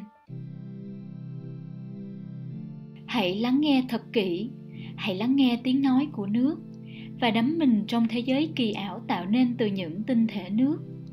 Một ngày nào đó chúng ta sẽ trở về với nước và trở thành một phần của dòng chảy tự nhiên. Ngập tràn kinh ngạc, trái tim và từng bước chân của bạn sẽ được soi sáng một xúc cảm như thế sẽ mở ra cho bạn cảnh tượng đẹp nhất mà bạn từng thấy. Không cần phải chống lại dòng chảy, không cần phải sợ hãi vì tuôn về phía trước. Và lý do bạn chính là nước.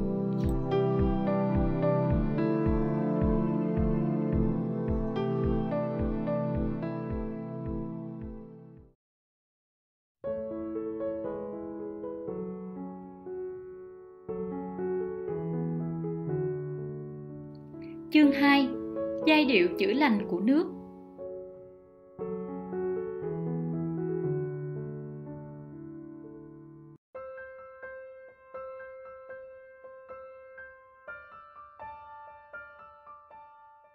Nếu bạn thấy mình đang buồn bã, mệt mỏi vì làm việc quá tải hay khó chịu vì một lời nói hay hành động khiếm nhã, tôi khuyên bạn nên thử việc này. Hãy chỉ ngắm nhìn nước Hãy đi tới bờ ao gần đó hay một dòng suối và chăm chú nhìn vào những làn sóng nhẹ nhàng phản chiếu ánh mặt trời. Nếu trời đang mưa, hãy tìm một vũng nước nhỏ và ngắm những hạt mưa tạo thành những vòng tròn hết ẩn lại hiện. Hoặc khi bạn đang rửa bát trong bồn, hãy nhìn chăm chú vào những khối hình được tạo thành khi ánh sáng từ cửa sổ hòa vào dòng nước đang ào ào chảy xuống.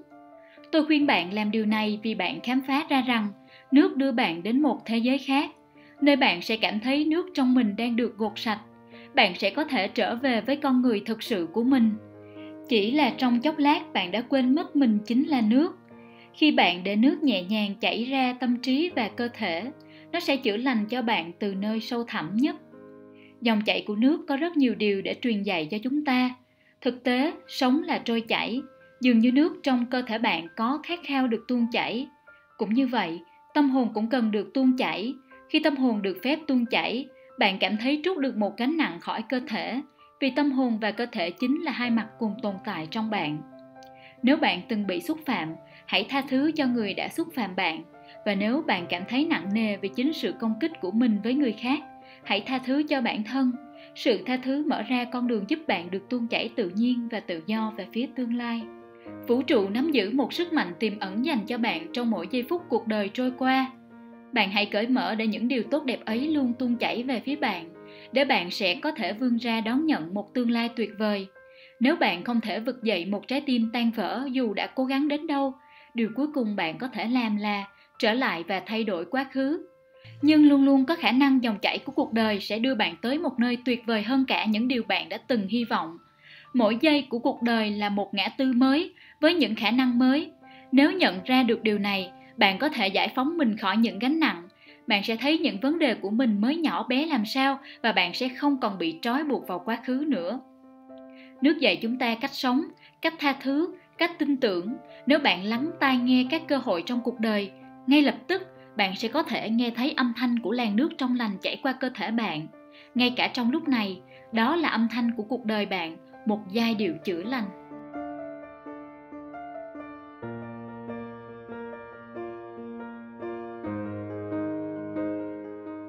Là một phần nhịp điệu cuộc sống.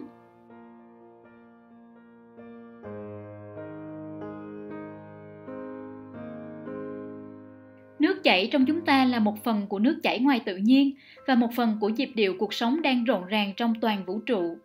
Ở châu âu và các khu vực khác trên thế giới, từ lâu người ta đã nói rằng mặt trăng thống trị nước, thủy triều chịu ảnh hưởng trực tiếp bởi chuyển động của mặt trăng có lẽ những đợt thủy triều lên và xuống là phản ứng dễ nhận thấy nhất của mặt trăng. Nhưng sự sống được tìm thấy ở đâu thì ở đó chắc chắn có mối liên hệ với chuyển động của mặt trăng.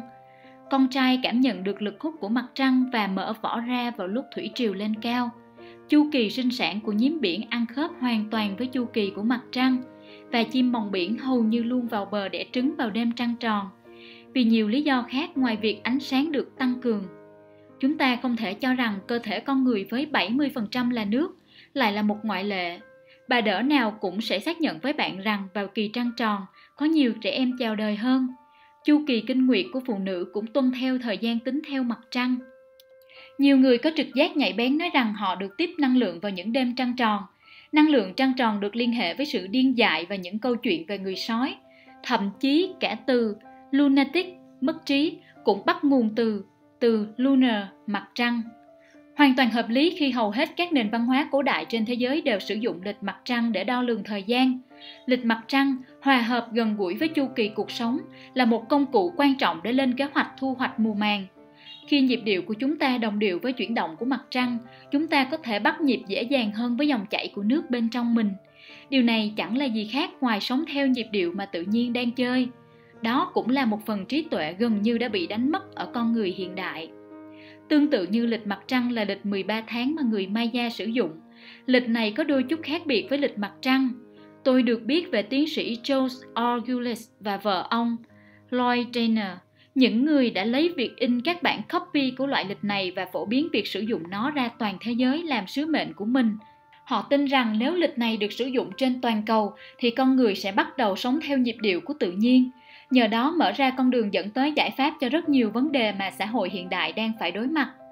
Theo loại lịch này, năm mới bắt đầu vào ngày 26 tháng 6, khi 365 ngày của năm được chia thành 28 phần.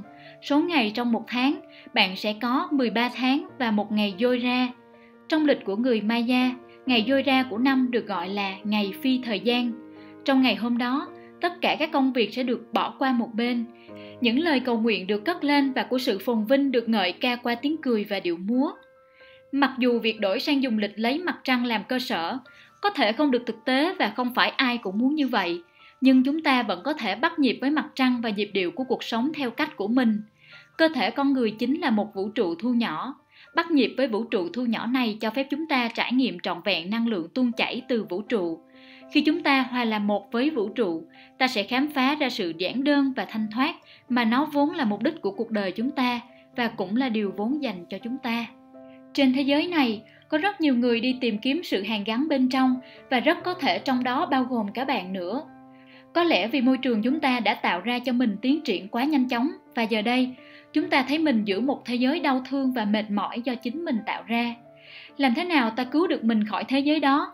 Hãy lắng nghe giai điệu tuôn chảy từ thế giới quanh bạn. Khi cảm nhận được nhịp điệu đó chảy trong làn nước đang góp phần mang lại sự sống cho mình, bạn sẽ hòa làm một với các tinh thể nước. Đây là cuộc đời mà rất nhiều người trong chúng ta đang tìm kiếm. Đó là cảm giác chữa lành mà chúng ta biết sâu thẳm trong tâm hồn. Nó đang chờ đợi chúng ta. Ai cũng đang tìm kiếm sự cứu rỗi.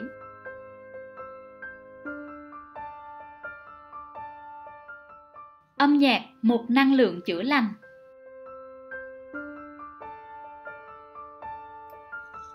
Alan Rubik là một nghệ sĩ dương cầm người Mỹ, người đã đặt nền tảng cho sự nghiệp âm nhạc của mình trên nguyên tắc âm nhạc có khả năng chữa lành. Alan còn là một nhà sản xuất âm nhạc cho các chương trình quảng cáo trên truyền hình và các bộ phim. Ông cũng có công ty thu âm riêng của mình. Sự trong lành trong tiếng dương cầm của ông quả là có một không hai.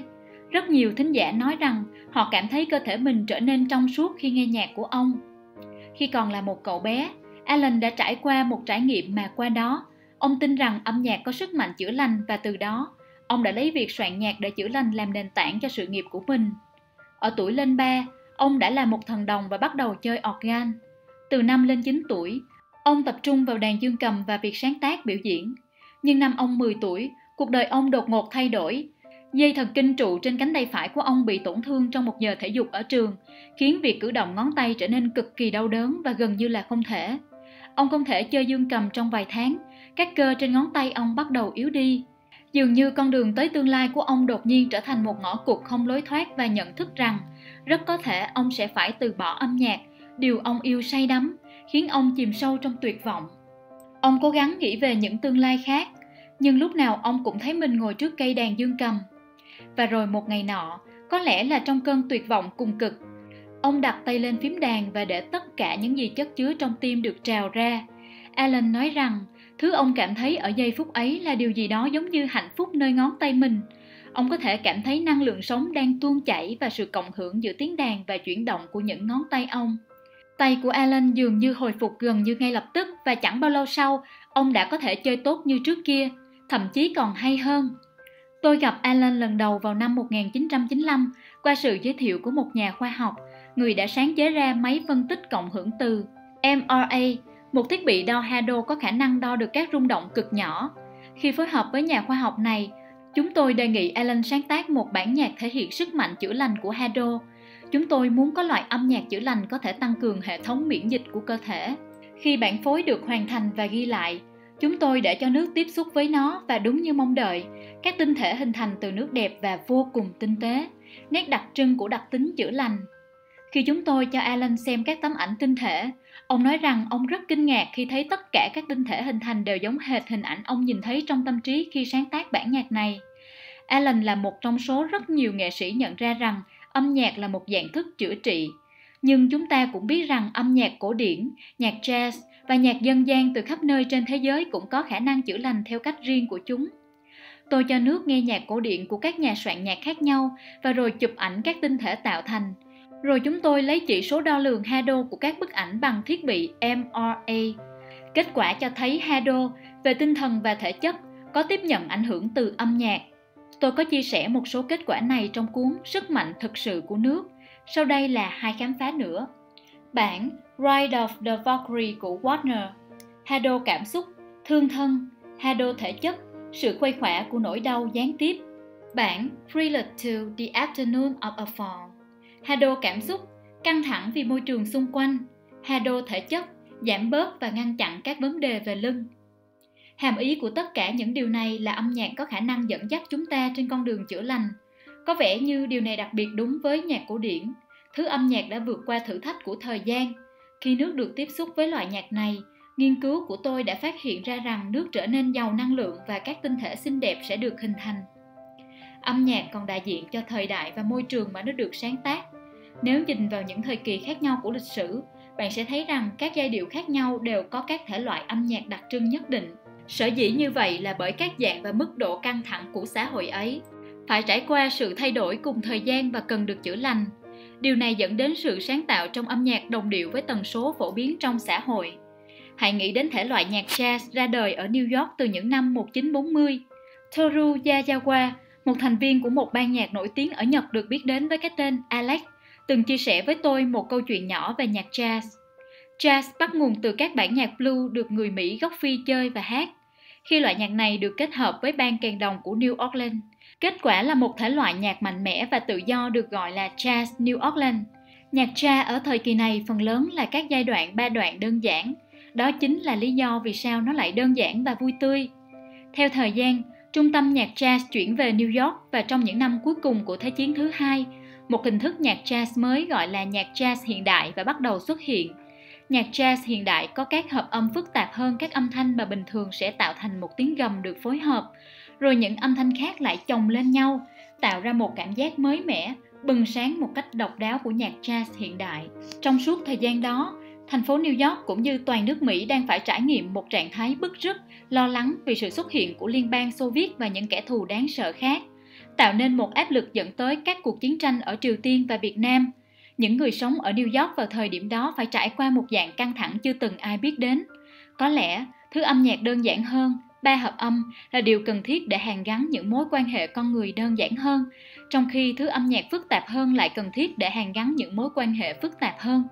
Nói một cách đơn giản, âm nhạc bên cạnh việc là một môn nghệ thuật và giúp giải trí, hơn tất cả, nó còn là một hình thức chữa lành.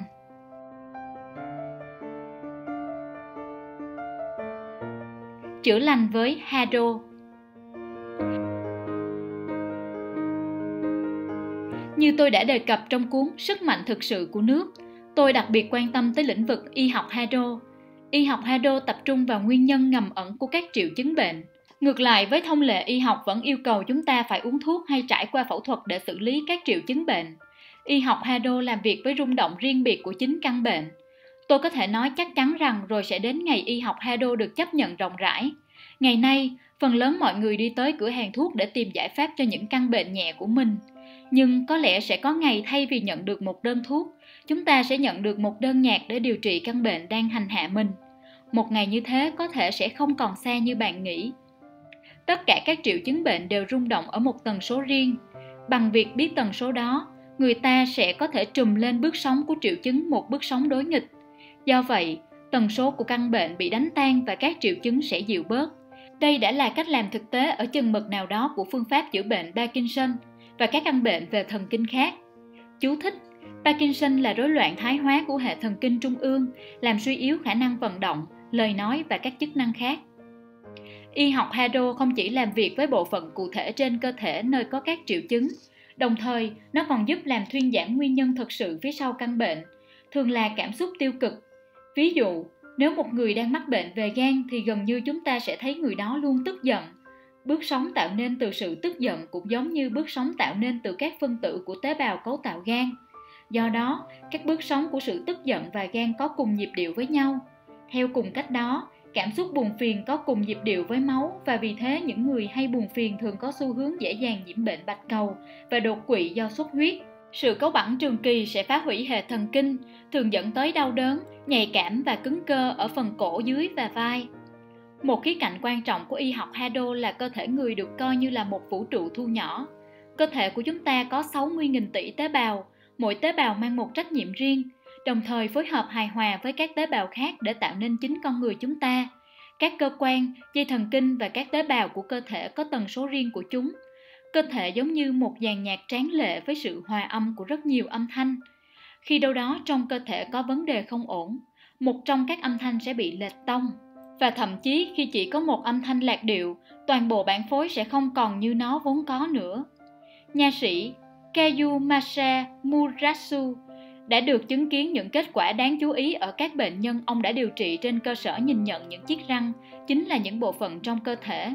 Trong một trường hợp, một trong các bệnh nhân của ông đã nhiều năm không thể nắm chặt được tay lại, nhưng khi bác sĩ Murasu bỏ chỗ trám răng kim loại ở hàm trên ra và chỉnh lại khớp của cô, cô hồi phục lại được chức năng đầy đủ của bàn tay. Cô cũng nhận thấy rằng cô không còn phải chịu đựng tình trạng đau mãn tính ở phần lưng dưới và chân phải nữa. Điều này chỉ ra rằng răng có ảnh hưởng đến toàn bộ cơ thể và các rắc rối phát sinh ở răng có thể ảnh hưởng tới phần còn lại của cơ thể theo cách rất khó đoán. Bác sĩ Murasu nói rằng trên thực tế, răng là một phần của trung tâm kiểm soát căn bản của cơ thể. Nhưng y học hiện đại là nhìn nhận cơ thể người như một cỗ máy gồm các bộ phận độc lập và phương pháp chữa bệnh họ đưa ra chỉ thực hiện việc chăm sóc một khiếm khuyết cụ thể tại một bộ phận cụ thể đang bị hỏng hóc mà thôi nhưng nếu một triệu chứng được chăm sóc và kéo theo nó lại là vấn đề ở một chỗ khác trên cơ thể thì quá trình lành bệnh rõ ràng là không thực sự diễn ra toàn bộ ý nghĩa của y học hydro là sức khỏe của toàn bộ cơ thể đó là lý do vì sao từ chữa lành chứ không phải là cứu chữa lại phù hợp hơn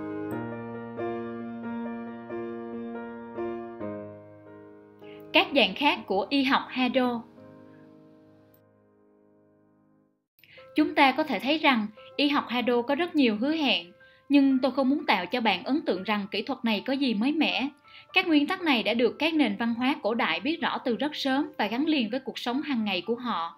Thực tế, đã có rất nhiều trường hợp mà những hiểu biết từ thời xa xưa được kiểm nghiệm lại, để rồi người ta khám phá ra rằng những ứng dụng đó đến hôm nay vẫn phát huy tác dụng. Việc sử dụng tinh chất hoa chính là một phương pháp chữa lành cổ xưa đặt nền móng cho y học Hado. Năng lượng và sự rung động của hoa được truyền vào nước và nhờ uống thứ nước này, người bệnh nhận được cả những lợi ích chữa lành, cả về thể chất và tinh thần.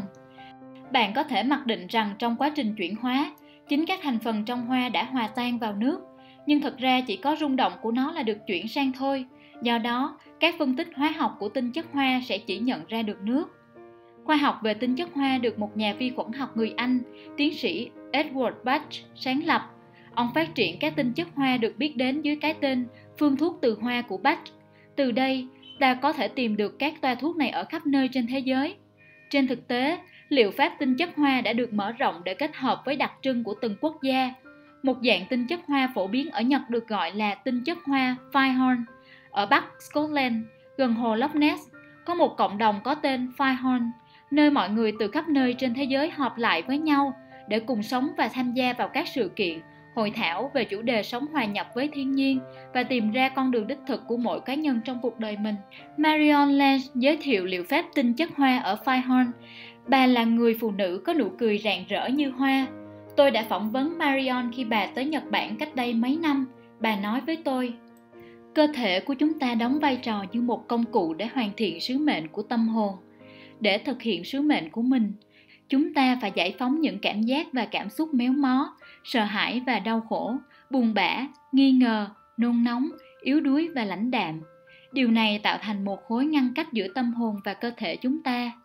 Những cảm xúc như thế trở thành nguyên nhân của nhiều triệu chứng mà chúng ta gặp phải. Y học hiện đại gần như không thể giải quyết tận gốc các căn bệnh của chúng ta nhưng đây lại là một lĩnh vực mà tinh chất hoa đã được chứng minh là có hiệu quả. Theo triết lý vệ đà của Ấn Độ, có 7 vị trí trên cơ thể người gọi là các điểm luân xa, đóng vai trò như những cánh cửa để năng lượng vô hình đi vào cơ thể. Người ta nói rằng tinh chất hoa tận dụng những luân xa này để chữa lành một số chứng bệnh và các bộ phận của cơ thể nhất định, tùy thuộc vào đặc tính của từng loài hoa. Cây kim tước có rất nhiều quanh vùng Firehorn, mang rung động của niềm vui và sự đam mê và có thể được sử dụng để xử lý hiện tượng thiếu năng lượng trầm cảm và sự suy yếu của hệ miễn dịch. Hoa anh thảo của Scotland là biểu tượng của hòa bình, được sử dụng để trấn tĩnh và điều hòa trong lúc sợ hãi hay hoảng loạn. Hoa anh đào có thể được chế thành tinh chất, có khả năng đưa bạn trở về với con đường bên trong bản thân mình. Nó có thể được sử dụng hiệu quả để giúp bạn vượt qua những nếp nghĩ tiêu cực và cảm giác tự ti đang đè nén bạn, đồng thời giúp bạn có lại được cảm giác yêu thương và cảm thông. Để tự làm tinh chất hoa, bạn hãy ra ngoài trời vào một buổi sáng nắng đẹp và rực rỡ để tìm hoa. Cắt mỗi bông hoa ở cuốn, cẩn thận đừng chạm tay vào bông hoa. Đặt hoa vào bình chứa đổ đầy nước sạch và tinh khiết. Đặt bình đó dưới ánh mặt trời. Trong khoảng 4 tiếng, tinh chất hoa sẽ chuyển sang nước. Bạn có thể thêm một ít rượu mạnh để nước giữ được tinh chất hoa lâu hơn. Cất nước vào trong chai thủy tinh và khi sử dụng, dùng nước để pha loãng thêm nữa. Theo nhu cầu, nhỏ vài giọt vào lưỡi, cơ thể và tâm hồn bạn sẽ cảm nhận được hiệu quả của nó mà không phải chịu những tác dụng phụ đặc trưng của y học hiện đại tôi quyết định xem điều gì sẽ xảy ra nếu tôi pha loãng tinh chất đó và tạo tinh thể. Các tinh thể thu được đều vô cùng đẹp đẽ không khác gì chính bản thân bông hoa. Rung động là điều bạn không thể thấy bằng mắt thường. Đó là lý do vì sao rất khó để xác minh những ảnh hưởng tích cực của phương pháp chữa lành qua hado nếu sử dụng các phân tích và biện pháp kiểm tra hiện đại. Tuy nhiên, chúng ta cũng không nên quá vội vàng nói rằng nếu không được khoa học xác minh thì tức là chẳng có lợi ích gì. Có nhiều phương thuốc tại nhà được thừa nhận thực sự có tận dụng nguyên lý rung động. Phép vi lượng đồng căn, một dạng của y học dựa trên rung động, có khả năng chữa lành cho cơ thể bằng cách sử dụng nước rung động. Phép vi lượng đồng căn là biện pháp y học mà trong đó những thứ giống nhau điều trị cho nhau. Để điều trị một căn bệnh, chất độc gây nên các triệu chứng sẽ bị pha loãng ra với nước theo tỷ lệ 10 mũ 10 và thậm chí là 10 mũ 600 hoặc hơn. Chất độc đã bị pha loãng tới mức độ gần như không thể nhận biết sẽ được đưa cho bệnh nhân. Chẳng hạn như vết ni thường gây mẩn ngứa khi tiếp xúc với da. Nhưng khi phương thuốc vi lượng đồng căn được pha chế sử dụng vết ni, Nó có thể được dùng để xử lý các nốt mẩn và những tổn thương ngoài da. Hành tươi thái nhỏ có thể làm chảy nước mắt và sổ mũi, nhưng một liều thuốc vi lượng đồng căng làm từ hành lại rất tốt để điều trị cảm lạnh, sốt mùa hè và một vài dạng dị ứng khác có triệu chứng chảy nước mắt và sổ mũi.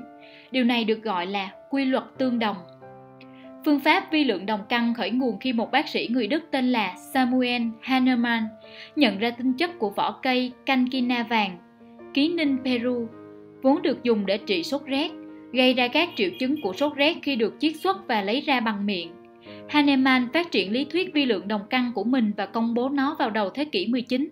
Sau đó vi lượng đồng căn dần dần lan rộng ra khắp châu Âu và Mỹ. Đó là một dạng y học hoàn toàn mới mẻ và được kê đơn rộng rãi vì những lợi ích rất dễ nhận biết của nó. Đến giữa thế kỷ 19, đã có hơn 400 phòng khám sử dụng phương pháp này. Thậm chí bác sĩ của các gia đình Hoàng gia Anh cũng bắt đầu áp dụng vi lượng đồng căng vào năm 1830. Ở Mỹ vào khoảng năm 1900, vi lượng đồng căng phổ biến đến nỗi cứ năm bác sĩ lại có một người chuyên về lĩnh vực này. Nhưng rồi các hiệp hội y học bắt đầu hình thành và công kích việc sử dụng phương pháp này. Những tổ chức như thế cùng các công ty dược phẩm tạo nên áp lực vô cùng lớn và chẳng mấy chốc phép vi lượng đồng căng đã chìm vào quên lãng. Đây chỉ là một ví dụ khác về việc những thứ mang lại lợi ích nhiều nhất thường phải chịu áp lực tiêu cực nhất như thế nào. Nhưng mặc dù phép vi lượng đồng căng đã từng bị gạt ra ngoài lề, nó đang bắt đầu dần lấy lại được danh tiếng trước kia của mình. Phương pháp này hiện được dạy trong hơn 30 trường y ở Anh và các bệnh viện nhà nước hiện nay cũng chuyên môn hóa vào lĩnh vực này. Ở Pháp, các liều thuốc vi lượng đồng căng có thể được mua ở các cửa hàng thuốc gần nhà. Khoảng 10% bác sĩ Đức chuyên sử dụng vi lượng đồng căng. Trong những năm gần đây, một hiệp hội y học vi lượng đồng căng đã được thành lập ở Nhật và ngày càng có nhiều người biết tới lợi ích của phương pháp này. Sự chữa lành đến từ những hình thức bất ngờ. 200 năm trước, vi lượng đồng căng được ghi nhận là một dạng y học hiệu quả và nhiều người phải mất đến hàng năm mới có thể chứng thực được hiệu quả của phương pháp này. Nhưng dưới sự chèn ép của y học hiện đại, nó hầu như không còn được biết đến nữa. Tôi biết một tạp chí khoa học liên tiếp ra những bài báo ấn tượng nhằm ủng hộ cho những lợi ích của phép vi lượng đồng căng. Nhưng những bài báo này thường được xuất bản kèm với một dòng nhận xét mỉa mai của biên tập viên, phần lớn đều bị bỏ qua. Nhiều người trong cộng đồng khoa học sẽ nói rằng Chúng tôi biết rằng nhiều người sử dụng phương pháp này, nhưng không có một bằng chứng khoa học nào cho phép vi lượng đồng căng cả. Nếu vi lượng đồng căng không có lợi ích gì, bạn có nghĩ rằng lẽ ra nó đã bị lãng quên từ lâu rồi không? Tôi sẽ là người đầu tiên công nhận rằng nước có khả năng đọc và ghi nhớ thông tin, điều khoa học thường thức sẽ phủ nhận. Nhưng những hiện tượng phi khoa học như vậy lại phổ biến hơn chúng ta tưởng. Tiến sĩ Teruo Higa dạy tại Đại học Ryukyu, Okinawa vẫn đang nỗ lực để phát tán rộng rãi việc sử dụng một dạng vi khuẩn hữu cơ mà ông phát triển, có tên gọi là vi sinh vật hữu hiệu, viết tắt là EM. EM là một chất lỏng được hình thành từ vi khuẩn. Nó đã được chứng minh là tuyệt đối an toàn, thậm chí là có lợi cho con người và môi trường. Khi EM được áp dụng vào đất, kết quả là thu hoạch được một vụ mùa bội thu mà không cần sử dụng đến các chất hóa học hay phân bón tổng hợp. Khi được sử dụng để xử lý nước ô nhiễm, nước đó sẽ uống được. Nó thậm chí còn có thể được sử dụng để xử lý dioxin tạo thành từ việc đốt rác thải. Trong khi tiến sĩ Higa đang nghiên cứu về EM, ông đã có một trải nghiệm lạ thường. Ông rót chất lỏng EM vào một bình chứa bằng gốm, rót nó ra và rồi làm sạch bình chứa. Nhưng các đặc tính của EM thì vẫn còn nguyên. Ông rửa bình chứa nhiều lần, nhưng không thể loại bỏ các đặc tính của EM. Ông cố gắng để khử trùng bình chứa bằng nhiệt, nhưng thậm chí như vậy cũng không thể loại bỏ được các đặc tính của EM. Điều này khiến tiến sĩ Higa nảy ra một ý tưởng. Ông chuyển IM vào một bình gốm khác. Ở 700 độ C, nhiệt độ mà chắc chắn không một dạng sống nào tồn tại nổi, vi khuẩn vẫn sống và ăn sâu vào gốm. Hiện tượng này đi ngược lại với những hiểu biết khoa học thông thường, nhưng gốm IM đã tỏ ra có tác dụng và giờ đây được sử dụng vào nhiều mục đích trong gia đình, như xử lý nước và nguyên liệu xây dựng, trong môi trường và nông nghiệp. Chúng ta có thể nói đây là một dấu ấn của khoa học Hydro, Tất cả các chất đều có hado riêng của mình và nước tiếp nhận những thông tin này. Các phân tử nước mang theo thông điệp giống như đĩa từ trong ổ máy tính. Hado có thể hoặc mang lại lợi ích hoặc gây hại cho cuộc sống.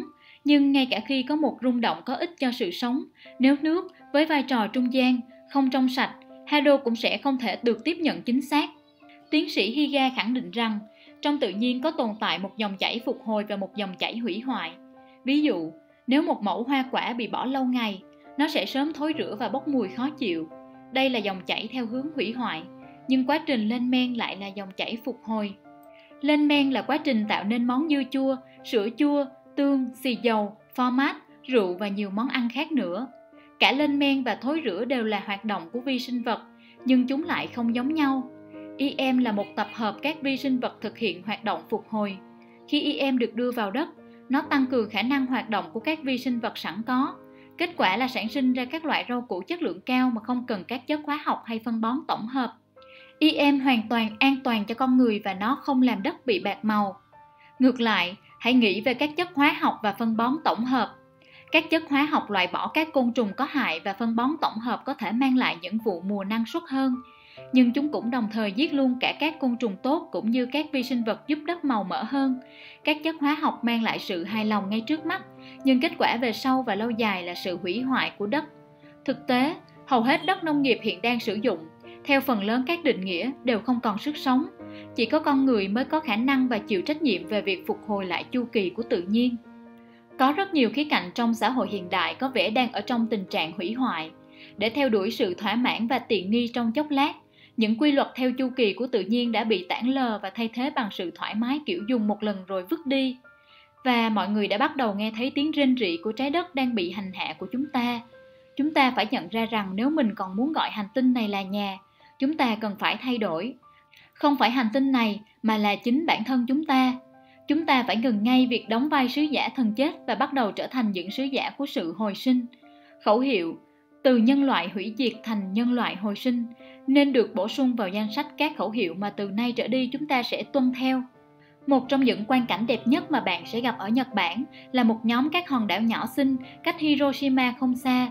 Bắt đầu từ năm 1998, người dân sống trên những hòn đảo này đã họp lại với nhau và quyết định rằng họ phải làm gì đó với nguồn nước ô nhiễm xung quanh mình. Các mẻ IM được tạo ra và được các tình nguyện viên phân phối đến từng nhà cùng với hướng dẫn cách đặt IM vào các cống nước ở nhà họ. Việc này mang lại kết quả ngay lập tức và không thể nhầm lẫn. Những đống bùn dọc bờ biển biến mất và các đàn cá bắt đầu trở lại. Giờ đây ở đó có cả bạch tuộc và rất nhiều trai, những sinh vật mà trước đó chỉ còn trong trí nhớ của những người dân già nhất. Vùng này được biết đến vì sản vật tảo biển và khi IM được hòa vào nước dùng để rửa sạch, tảo biển đã được thu hoạch và đưa vào trong đất liền. Bùn trong các rãnh và lạch cũng nhanh chóng biến mất, thậm chí cả chất lượng tảo cũng được cải thiện. Một khu làng gần đó có tên Akisucho nghe nói về thành công này, họ cũng phát miễn phí IM cho dân làng và một lần nữa chúng có hiệu quả tức thì. Các kênh rạch trở nên sạch sẽ, ít quay trở lại và trai bắt đầu xuất hiện ở vùng vịnh trước đây hoàn toàn trơ trọi. Nước ở gần Akisucho là những loại sò ngon nhất ở Nhật Bản. Khi cư dân thị trấn bỏ những nắm đất tơi có chứa IM vào bãi sò, chất lượng nước biển được cải thiện, mang lại những vụ thu hoạch lớn và tốt hơn hẳn so với những gì còn trong ký ức gần đây của người dân. Việc sử dụng IM lan rộng nhanh chóng dọc bờ biển, đỉnh điểm là sự hình thành của Hội đồng Bảo tồn Môi trường biển trong đất liền Seto vào năm 2002. Người dân dọc bờ biển đã thực hiện bước đầu tiên để phục hồi lại sức sống và sự lưu thông của xã hội. Chữa lành không chỉ nói về sự phục hồi của sức khỏe thể chất của chúng ta, chúng ta cần phải nghĩ về việc chữa lành cho đất, cho những dòng sông, cho các đại dương và cả hành tinh này. Nhưng chữa lành cho hành tinh thực sự có nghĩa là gì? Câu trả lời là quay trở về với chu kỳ cuộc sống, sự luân chuyển của các tài nguyên, của nước và của sự sống. Đó chính là trách nhiệm của chúng ta với tư cách là cư dân của hành tinh thanh tú và đẹp như pha lê này.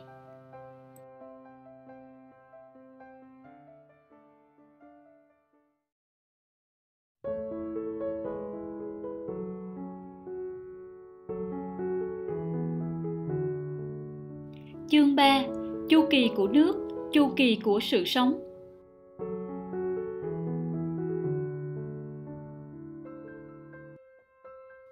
Theo lý thuyết được đề xuất lần đầu bởi Louis Frank ở Đại học Ohio, Mỹ và được NASA cùng Đại học Hawaii công nhận, nước tới trái đất sau khi du hành xuyên không gian. Ở mỗi phút trong ngày có khoảng 12 ngôi sao chổi, có những ngôi sao nặng đến 100 tấn rơi xuống trái đất. Thành phần chủ yếu của những ngôi sao chổi này là băng đá, khi băng chạm tới bầu khí quyển, nó tạo thành mây và cuối cùng rơi xuống trái đất dưới dạng mưa để lấp đầy đại dương. Và bởi vì phần lớn cơ thể chúng ta là nước, theo một nghĩa nào đó thì chúng ta đều đến từ ngoài vũ trụ. có thể bạn đã từng ra ngoài vào một buổi đêm trong lành nằm ngửa mặt lên trời và ngắm nhìn những vì sao bạn có bao giờ trải qua một cảm giác hoài cổ có lẽ là một ký ức từ lâu lắm rồi không khi bạn ngắm nhìn các vì sao tâm hồn bạn quay ngược thời gian hàng triệu hàng tỷ năm về trước. Bạn có bao giờ cảm thấy bằng cách nào đó mà mình đang trôi nổi trên kia, trong vũ trụ, như một hành tinh không? Cho nên việc chúng ta cứ mãi mãi và hoàn toàn bị mê hoặc bởi các vì sao là một điều vô cùng hợp lý. Kể từ khi yuri gagarin, nhà du hành vũ trụ người nga, lần đầu tiên vượt qua lãnh thổ trái đất vào năm 1961 và Neil Armstrong làm nên bước nhảy đột phá cho nhân loại cơ hội để bạn và tôi một ngày nào đó có thể tự mình thực hiện một chuyến du hành như thế, ngày càng chắc chắn và có khả năng trở thành hiện thực hơn. Các nhà khoa học hiện nay đang để mắt tới sao hỏa. Nasa đã và đang nghiên cứu những kế hoạch chắc chắn đề cử một phi thuyền có người lái lên sao hỏa, lót đường cho những người như bạn và tôi trở thành người ngoài hành tinh trên một hành tinh xa xôi. Nhưng du hành tới sao hỏa cho thấy một số thử thách mà một lần nữa, giải pháp lại có thể được tìm thấy ở nước giữa những rủi ro của việc du hành ngoài không gian là sự yếu dần của cơ và xương do tình trạng thiếu trọng lực. Chưa kể đến lúc sự căng thẳng thần kinh do bị tách biệt quá lâu, bức xạ vũ trụ là một vấn đề khác. Không gian đầy những bức xạ từ các vũ trụ xa xôi cũng như từ những vệt lửa sáng loà của mặt trời có thể vô cùng có hại. Du hành không gian an toàn đòi hỏi sự quan sát kỹ lưỡng mặt trời và cách để thoát khỏi bức xạ cực mạnh khi cần thiết. Một nơi như thế sẽ cần những bức tường dày và vững chắc. NASA đang sử dụng một biện pháp để xử lý trở ngại này là bắt tay vào xây dựng một căn phòng trong không gian với những bức tường được tạo nên từ các cột nước. Nước có thể được sử dụng để tiêu dùng cũng như chuẩn bị các món ăn có dùng tới nước và để bảo vệ.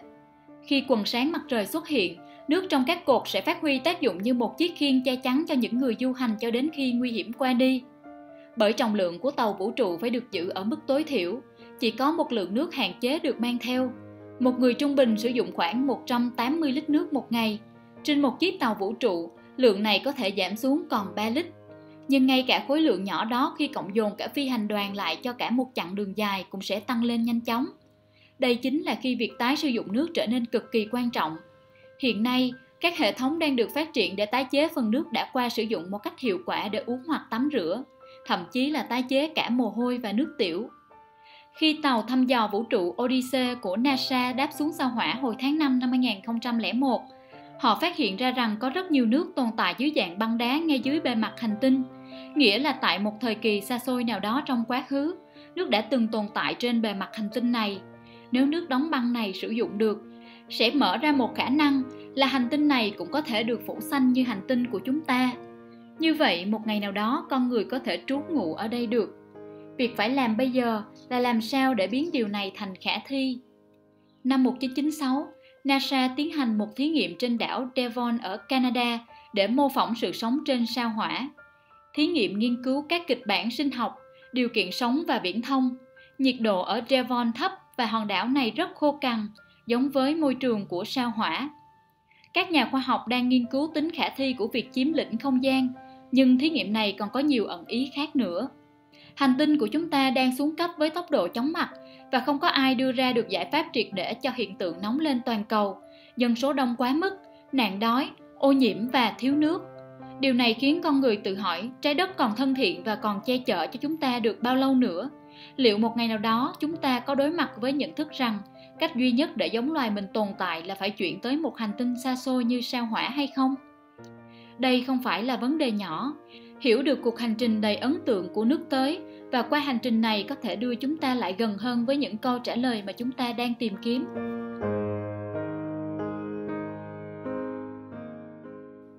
Những cuộc phiêu lưu của nước trên địa cầu.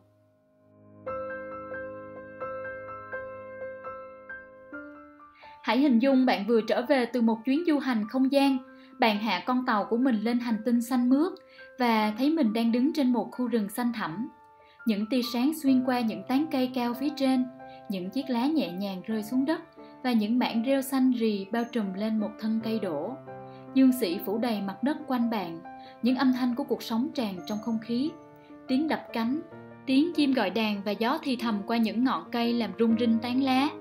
Khi bạn hít một hơi thật sâu, làn không khí mát lành và để hương thơm của thiên nhiên ban sơ lấp đầy cơ thể mình, bạn sẽ có nhận thức sâu sắc rằng đây là hành tinh của bạn là đặc quyền dành cho bạn từ lúc sinh ra. Và đó là lý do vì sao bạn phải yêu nó và vì sao bạn thực sự yêu nó. Giờ đây, bạn thấy nước chảy thành dòng nhỏ giữa những tảng đá, hình thành nên một vũng nước. Bạn khum đôi bàn tay lại và uống. Bạn cảm thấy năng lượng của trái đất ngập tràn tâm hồn. Và bạn biết rằng, đó là vì tất cả những gì mà ngụm nước đó đã trải qua trong suốt cuộc đời bí ẩn của mình.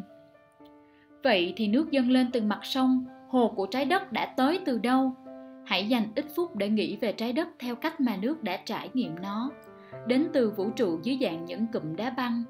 Nước rơi từ trên trời xuống những ngọn núi và các khu rừng, mang theo chất dinh dưỡng cho cây. Giọt sương li ti đầu tiên trên lá chính là thời thơ ấu của nước. Từ đó, nó bắt đầu một cuộc hành trình của những chuyến phiêu lưu vô hình trên hành tinh của chúng ta. Sau khi nước rơi dưới dạng mưa, điều gì tiếp theo sẽ xảy ra? Một phần khá lớn của nước mưa một phần ba toàn bộ lượng mưa ngấm vào đất ở đó nó sẽ được cây hấp thụ để rồi lại tan biến vào bầu khí quyển trong những khu rừng xanh thẳm trên một vùng có diện tích một hecta không dưới 10 tấn nước sẽ bay hơi trong mấy phút đầu tiên sau một cơn mưa rào. Sau đó, nước sẽ bốc lên thành hơi dưới dạng sương mù, trôi nổi giữa những đám cây, hoặc nó sẽ bốc lên cao hơn nữa để tạo thành mây. Nước ở dạng sương mù đôi lúc sẽ đi theo một con đường khác. Khi nhiệt độ giảm xuống dưới điểm đóng băng, sương mù chạm tới mặt lá và hoa, tạo thành một lớp băng trắng mỏng trên cây và mặt đất. Thật khó có thể tìm thấy điều gì đẹp hơn sương trên cánh hoa và lá. Cây cỏ đã đem lòng yêu giọt sương trong veo, đẹp như pha lê. Một giọt sương rơi khỏi mầm non của chiếc lá trên cành và xuống thấp dần qua những tán cây rừng và đáp xuống lưng của một con ếch. Vậy là, trong buổi sớm giữa rừng, nước trải mình ra dưới nhiều dạng thức để trút một cơn mưa tình yêu lên chú ếch nhỏ và chồi cây mới nhú. Và tình yêu đó cũng được đáp lại, cũng giống như một người mẹ, theo bản năng, yêu đứa con mới sinh của mình nước ở thỏa ban sơ cũng được cả thiên nhiên yêu thương. Sau khi rơi dưới dạng mưa hay định hình dưới dạng sương trên mặt đất, điểm đến tiếp theo của nước là gì? Một phần sẽ được rễ cây hấp thu và rồi lại bay hơi vào không khí, nhưng phần lớn hơn sẽ từ từ ngấm vào lòng đất và bắt đầu cuộc hành trình trọn vẹn dài đến kinh ngạc. Đường đi chính của nó sẽ là vô số những đường ngầm bí mật nằm phía dưới chân chúng ta. Lòng đất chứa đầy những khoảng trống chứa không khí, ví dụ như những đường ngầm bé xíu được các loài sinh vật mà chúng ta không nhìn thấy tạo thành dung đất nhện bò cánh cứng rệp ve vô số các loại vi sinh vật cùng với chuột chuỗi thỏ và các loài động vật khác tất cả những sinh vật này giúp làm mềm đất bằng cách tạo không gian trong đất theo mọi hướng. Các khoảng trống giữa đá và cát cùng các kẽ hở còn lại sau khi băng đã tan, rễ đã mục, đất đã khô và đá đã nứt. Tất cả đều đóng vai trò như những lối nhỏ để nước đi qua trong hành trình kỳ vĩ của mình. Nước di chuyển qua các lớp cát, đất sét và tầng đá nền. Hành trình đi xuống của nó không mệt mỏi và sâu thẳm, tùy thuộc vào độ cứng của đất thường thì nước chỉ di chuyển được khoảng 30 cm trong một năm. Sâu trong lòng đất, khi cuối cùng nước cũng chạm được tới đất sét cứng hay tầng đá nền, các giọt nước tụ lại với nhau và chảy thành những con suối. Đôi khi trở thành các con sông hay mặt hồ như chúng ta được thấy. Nó đã thu được kinh nghiệm và kiến thức, đã hình thành một nhân cách, tùy thuộc vào con đường nó đi, rất giống như nhân cách của một con người hình thành qua hành trình của người đó. Chẳng hạn, nước đã đi qua than có kiến thức về canxi và magie. Đó là lý do tại sao chúng ta gọi nó là nước cứng. Và nước đã đi qua đá granite thì gần như không bị các khoáng chất làm thay đổi gì và được biết đến như nước mềm. Cuối cùng, nước học được tất cả những gì có thể học từ đất và đã sẵn sàng cho giai đoạn tiếp theo của cuộc đời mình. Ra khỏi bóng tối, nó di chuyển lên trên, về phía ánh sáng trên mặt đất và rồi sau những cuộc phiêu lưu và trải nghiệm chưa bao giờ được biết đến, nước hiện ra dưới ánh sáng từ những kẽ hở trên mặt đất nước trào lên mát lạnh và trong lành từ một dòng nước nhỏ nước hòa vào với nước tươi mát rơi từ trên trời và nước thấm vào đất đã tạo một dòng suối nhỏ cứ chảy mãi xuống cho tới khi một dòng sông ra đời.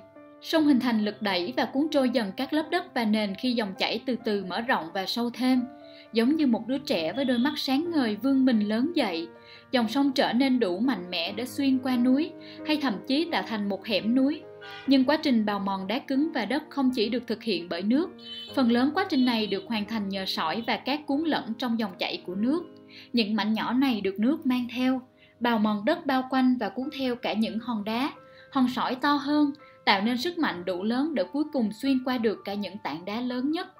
Dòng sông bắt đầu hình thành tính cách tạo nên danh tiếng cho nó. Trong khi dòng sông này biến thành màu nâu sẫm do nước mà nó mang theo, một dòng sông khác lại chảy qua trong và sạch, rồi một dòng sông khác lại cuộn chảy âm âm và đập dữ dội vào những tảng đá. Trong cuộc hành trình xuôi xuống phía dưới của mình, nước chứng kiến rất nhiều chuyện, có thể nó sẽ chứng kiến cá hồi di cư ngược dòng, hưu, gấu, sóc và những sinh vật khác tụ tập hai bên bờ để thỏa mãn cơn khát của chúng. Những thân cây bị bão đốn ngã thậm chí có thể làm thay đổi dòng chảy của nó. Sông cuối cùng cũng tới những khúc êm đềm hơn, và giờ nó chảy nhẹ nhàng khi uống mình như con rắn khổng lồ bò táo bạo qua một vùng đồng bằng. Không bao giờ thỏa mãn với dòng chảy hiện tại, sông sẽ liên tục biến đổi, lúc này thì mở rộng ra và để cho cặn tích tụ lại thành bãi cát, sau đó lại thu hẹp lại để ao ạt xô qua đá. Nếu có thể thấy diễn biến của nhiều năm trong vài giây, ta sẽ thấy được các dòng sông biến đổi và vặn mình nhiều ra sao. Hầu hết các con sông biểu diễn quá trình biến đổi của mình chậm đến nỗi thước đo của con người gặp phải khó khăn, nhưng cũng có những con sông chuyển biến tương đối nhanh. Ví dụ như sông Mississippi đã nổi tiếng vì dịch chuyển hơn 20 mét chỉ trong có một năm. Sau khi dòng sông đã dịch chuyển, cát và đất nó mang theo thường tích tụ lại và tạo thành các bờ sông tự nhiên, rồi lũ sẽ tràn về và cuốn bờ trôi đi, đẩy cặn đất lên mặt đất phẳng. Những đồng bằng được hình thành do nước lũ này trở thành đất phì nhiêu giúp khai sinh ra các nền văn minh. Đế chế Ai Cập phát triển dọc theo vùng đồng bằng do sông Ninh bồi đắp. Vậy nên dù lũ lụt thường bị coi là thảm họa tự nhiên, nhưng chúng cũng cung cấp cho đất chất dinh dưỡng cần thiết để các nền văn minh tự hình thành và phát triển. Khi nước gặp con người, nó còn được chứng kiến nhiều chuyện hơn. Một ông lão băng qua cây cầu, một cô gái trẻ trên chiếc xe đạp, một đôi tình nhân ngồi ngắm sông trôi, cứ mãi chậm chậm và cứ mãi xanh. Dòng sông chứng kiến lũ trẻ chơi đùa trong công viên hai bên bờ và người cha cùng cậu con nhỏ đang chơi bắt bóng. Dòng sông giờ đã ở tuổi xế chiều lại càng trở nên dịu dàng khi nó tiến dần ra phía biển. Rồi cũng đến lúc nó ra tới biển và dòng chảy của nước cuối cùng cũng đi tới hồi kết. Tất cả những trầm tích được nước mang theo lúc đó lắng lại ở cửa sông. Kết quả là một vùng châu thổ được hình thành. Sông Hằng, sông Mississippi và sông Amazon đều đã hình thành những châu thổ tựa như hình chiếc lược tại nơi chúng gặp gỡ biển cả. Đều có khởi nguồn như một bờ cát nhỏ cuối cùng đã phát triển thành một vùng đất rộng lớn, tạo nên một đường bờ biển mới và rộng rãi. Những vùng châu thổ màu mỡ này hình thành nên những vùng nông nghiệp vĩ đại nhất trên thế giới, món quà cuối cùng mà nước dành tặng cho loài người, trước khi nó hiến mình cho đại dương vào lúc cuối đời. Nhưng đây không thực sự là cái kết cho cuộc đời của nước, vì đại dương cũng dồi dào sự sống, và cùng với tất cả các sinh vật biển, nước bây giờ mới chỉ bắt đầu hành trình của mình.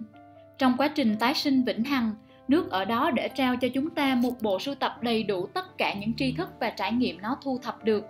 Trong một chu trình mà chúng ta xem là vĩnh cửu, nước du hành qua con đường từ bên ngoài trái đất tới đỉnh các ngọn núi rồi tới đáy sâu đại dương, mang theo sự sống trong mình và kết nối mọi thứ với nhau trong một sự quân bình hoàn hảo. Trong quá trình nước thực hiện cuộc hành trình qua cuộc sống, nó trở thành một nhân chứng cho tất cả sự sống trên trái đất tự nó đã trở thành một dòng chảy của cuộc sống trong bộ sưu tập các bức ảnh tinh thể nước thứ hai trong cuốn sách này, chúng tôi chụp ảnh của nước thu được tại một số điểm trên chu kỳ của nước, từ thượng nguồn tới hà lưu các con sông. Chúng tôi cũng để cho nước tiếp xúc với nhiều bức ảnh chụp thiên nhiên và cây cỏ để xem nước sẽ thể hiện mình dưới dạng tinh thể ra sao. Chính trong các tinh thể, hình ảnh phản chiếu của cuộc sống sẽ được hiển lộ.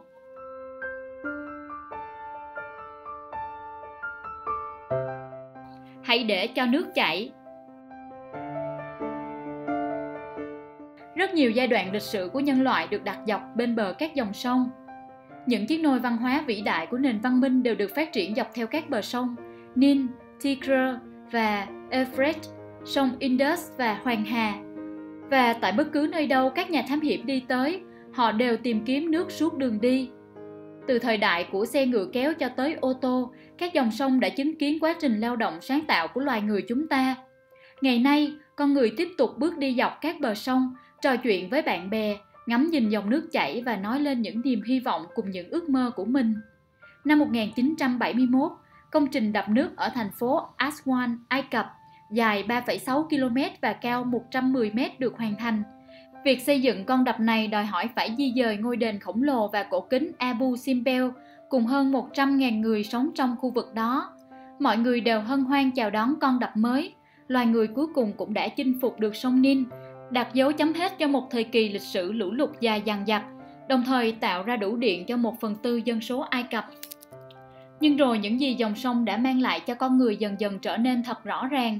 Sau khi bị ngăn dòng, sông Nin không thể bồi đắp cho đất nông nghiệp một thời màu mỡ của vùng châu thổ nữa. Hệ thống tưới tiêu được bổ sung và lần đầu tiên phân bón hóa học được đưa vào sử dụng. Hệ thống tưới tiêu làm tăng nồng độ muối và làm thái hóa lớp đất mặt. Các vũng nước và ao hình thành trên vùng châu thổ trở thành nơi sinh sôi cho các loài côn trùng có hại và gây thiệt hại to lớn cho dân cư gần đó. Vùng đồng bằng châu thổ thậm chí cũng bắt đầu tự mất dần sức sống. Các nhà khoa học sớm nhận ra rằng cá trú ngụ trong đập bắt đầu bị nhiễm thủy ngân vì nước từ các thung lũng trong núi rỉ vào trong đập. Sự sống của cây cối đã bị con đập vùi lấp và trở thành nơi sinh sôi hoàn hảo cho vi khuẩn. Khi những vi khuẩn này hấp thụ thủy ngân trong đất, nó trở thành loại vi khuẩn cực kỳ độc hại có chứa mentin thủy ngân. Mật độ của hệ sinh thái liên tục tăng lên cho tới khi nó xâm nhập vào loài cá ở số lượng báo động.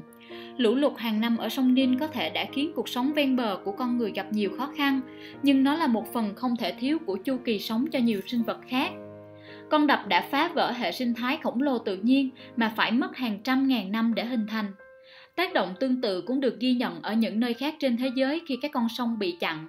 Ở Canada, người ta đã tìm thấy mức thủy ngân rất cao trong tóc của người da đỏ thuộc bộ tộc Cree sống quanh khu vực vịnh James và sông Peace vì hồ nước nơi họ câu cá đã bị ngăn đập để tạo hồ chứa nước cho nhà máy điện. Hiện tượng tương tự cũng được nhận thấy ở những vùng khác của Canada. Đây là những ví dụ về những điều có thể xảy ra khi chúng ta quyết định chặn hoặc thay đổi dòng chảy của nước. Đã đến lúc chúng ta dừng lại và suy nghĩ.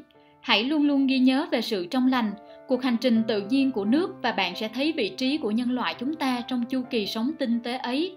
Chúng ta là một phần của dòng chảy và chúng ta cần học cách tôn trọng nó. Chúng ta đã thấy nước thể hiện tình yêu của mình thế nào bằng cách trao gửi những món quà lên hoa, cây, chim chóc, côn trùng và những sinh vật nhỏ bé trong tự nhiên trên đường chạy của mình. Đến lượt mình, nước cũng được cả thiên nhiên yêu mến. Đã đến lúc chúng ta trở lại với chu kỳ của cuộc sống khi bạn đã học được cách yêu thiên nhiên từ tận đáy lòng, bạn cũng sẽ sẵn sàng để được đón nhận tình yêu từ thiên nhiên. Trái đất biết cách đáp lại những lời nguyện cầu chân thành nhất của chúng ta. Khi bạn cầu nguyện, trái đất đáp lời, lúc ấy tình yêu sẽ lan tỏa tới mọi sự sống và tới nước.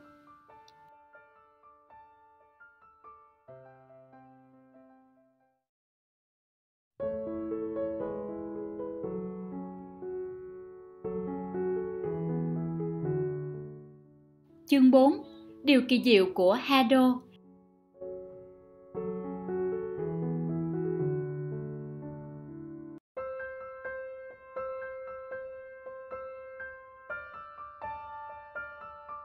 Giải thích điều không thể lý giải. Đã lâu lắm rồi, trên đỉnh một ngọn núi xa có một mụ phù thủy già câu chuyện cổ tích mà một ông lão người bản địa với bộ râu trắng lởm chởm và khuôn mặt sạm đi vì thời gian kể cho tôi bắt đầu như vậy đó. Cụ đã gần 90 tuổi nhưng không ai ngay cả chính cụ hay gia đình biết chính xác cụ bao nhiêu tuổi. Tri thức và hiểu biết tích lũy qua bao nhiêu thập kỷ của cụ cũng sâu sắc như những nếp nhăn trên mặt cụ vậy.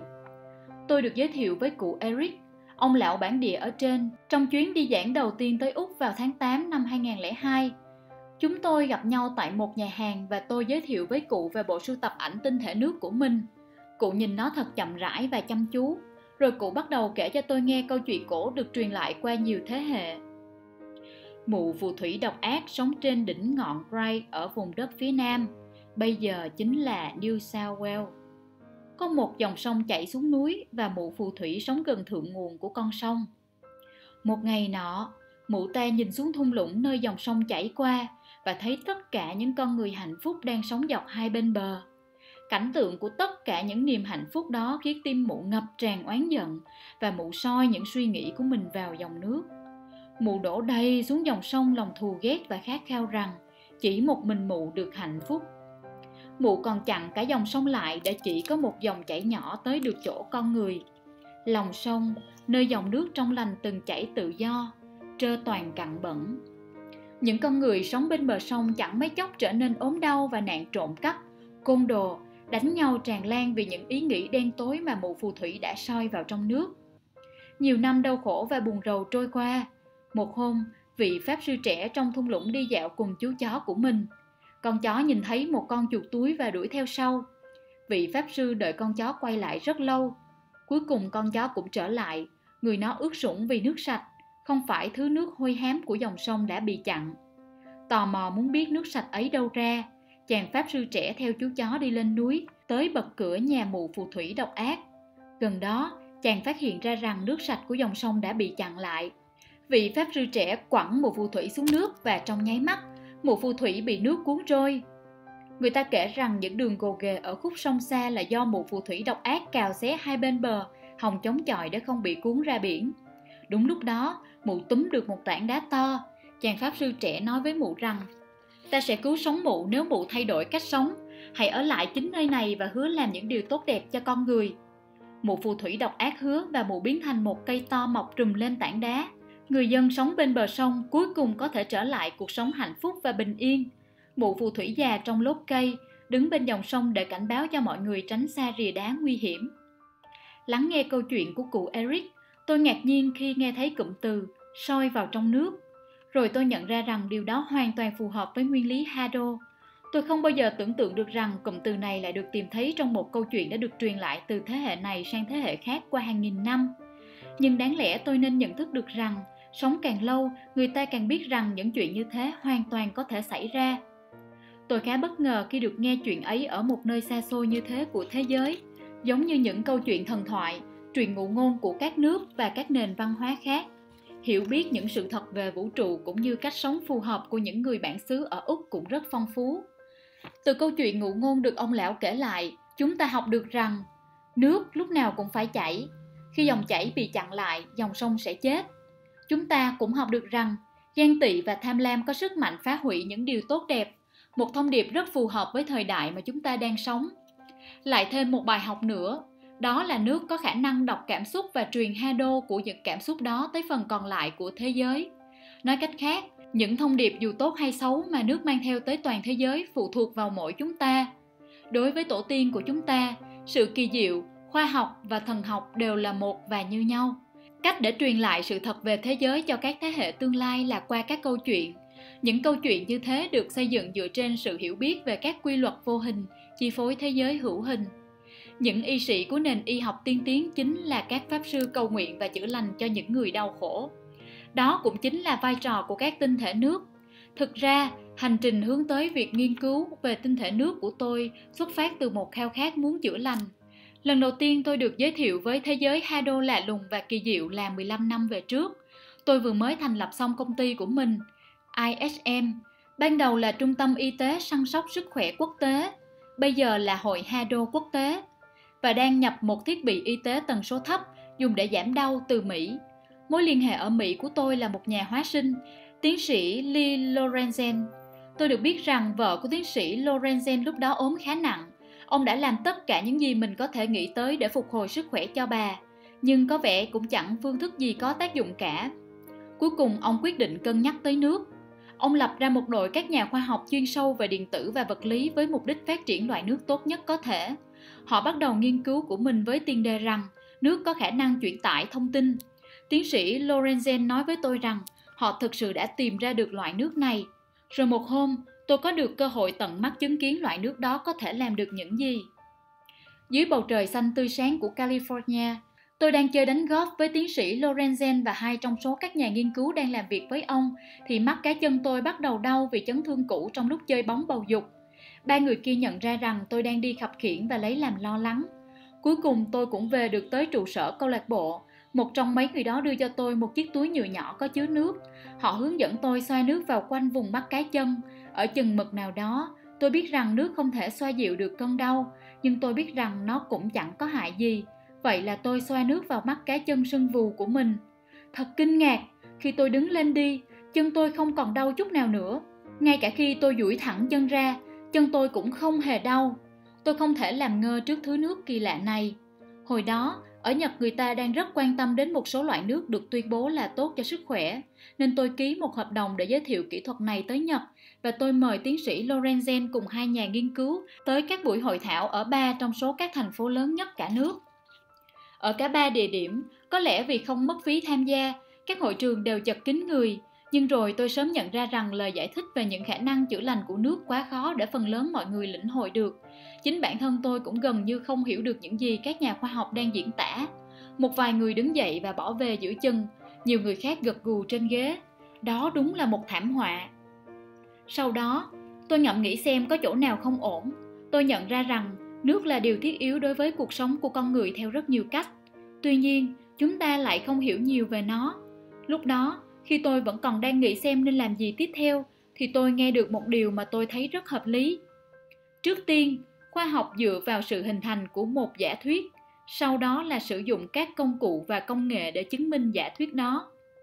Tôi bừng tỉnh, tất cả những công cụ và công nghệ có thể được sử dụng để phân tích các chất hóa học cũng như các chất liệu khác. Vậy thì tại sao lại không có thứ gì dùng để phân tích nước? Tôi không bỏ phí chút thời gian nào, gọi ngay cho tiến sĩ Lorenzen để đề nghị ông tìm một thiết bị nào đó mà chúng tôi có thể sử dụng để phân tích nước. Điều này dẫn tới buổi gặp gỡ của tôi với thiết bị MRA. Thiết bị có thể phân tích và chuyển tải hydro. Từ khi đưa thiết bị này về Nhật vào năm 1987, tôi đã có hân hạnh được làm việc với 15.000 người, những người đã đến với tôi vì những mối lo về sức khỏe của mình. Tôi đã viết hơn 10 cuốn sách về hydro và rất nhiều trường hợp kỳ diệu tôi từng được chứng kiến. Sau nhiều năm, rất nhiều người đã thử mô phỏng chiếc máy Hado này và tạo ra được các thiết bị tương tự để phân tích Hado, tạo nên một loại trào lưu Hado ở Nhật. Rất nhiều người đã bắt đầu quan tâm tìm hiểu về thế giới vô hình của Hado. Phong trào này đủ sức để đưa chúng ta vào một kỷ nguyên mới và mở ra cánh cửa tới một giai đoạn mới trong quá trình tiến hóa của con người. Hiểu về Hado trao cho chúng ta hiểu biết tốt hơn về cách thế giới vận hành và nó cũng trao cho chúng ta niềm hy vọng về tương lai. Đôi khi tôi còn nghĩ rằng biết về những khả năng của Hado cũng giống như sở hữu được cây đèn thần, có thể biến những điều không thể thành có thể. Rồi những lúc khác, tôi cảm thấy khi mình càng hiểu Hado, tôi càng hiểu thêm về những điều đang xảy ra xung quanh chúng ta.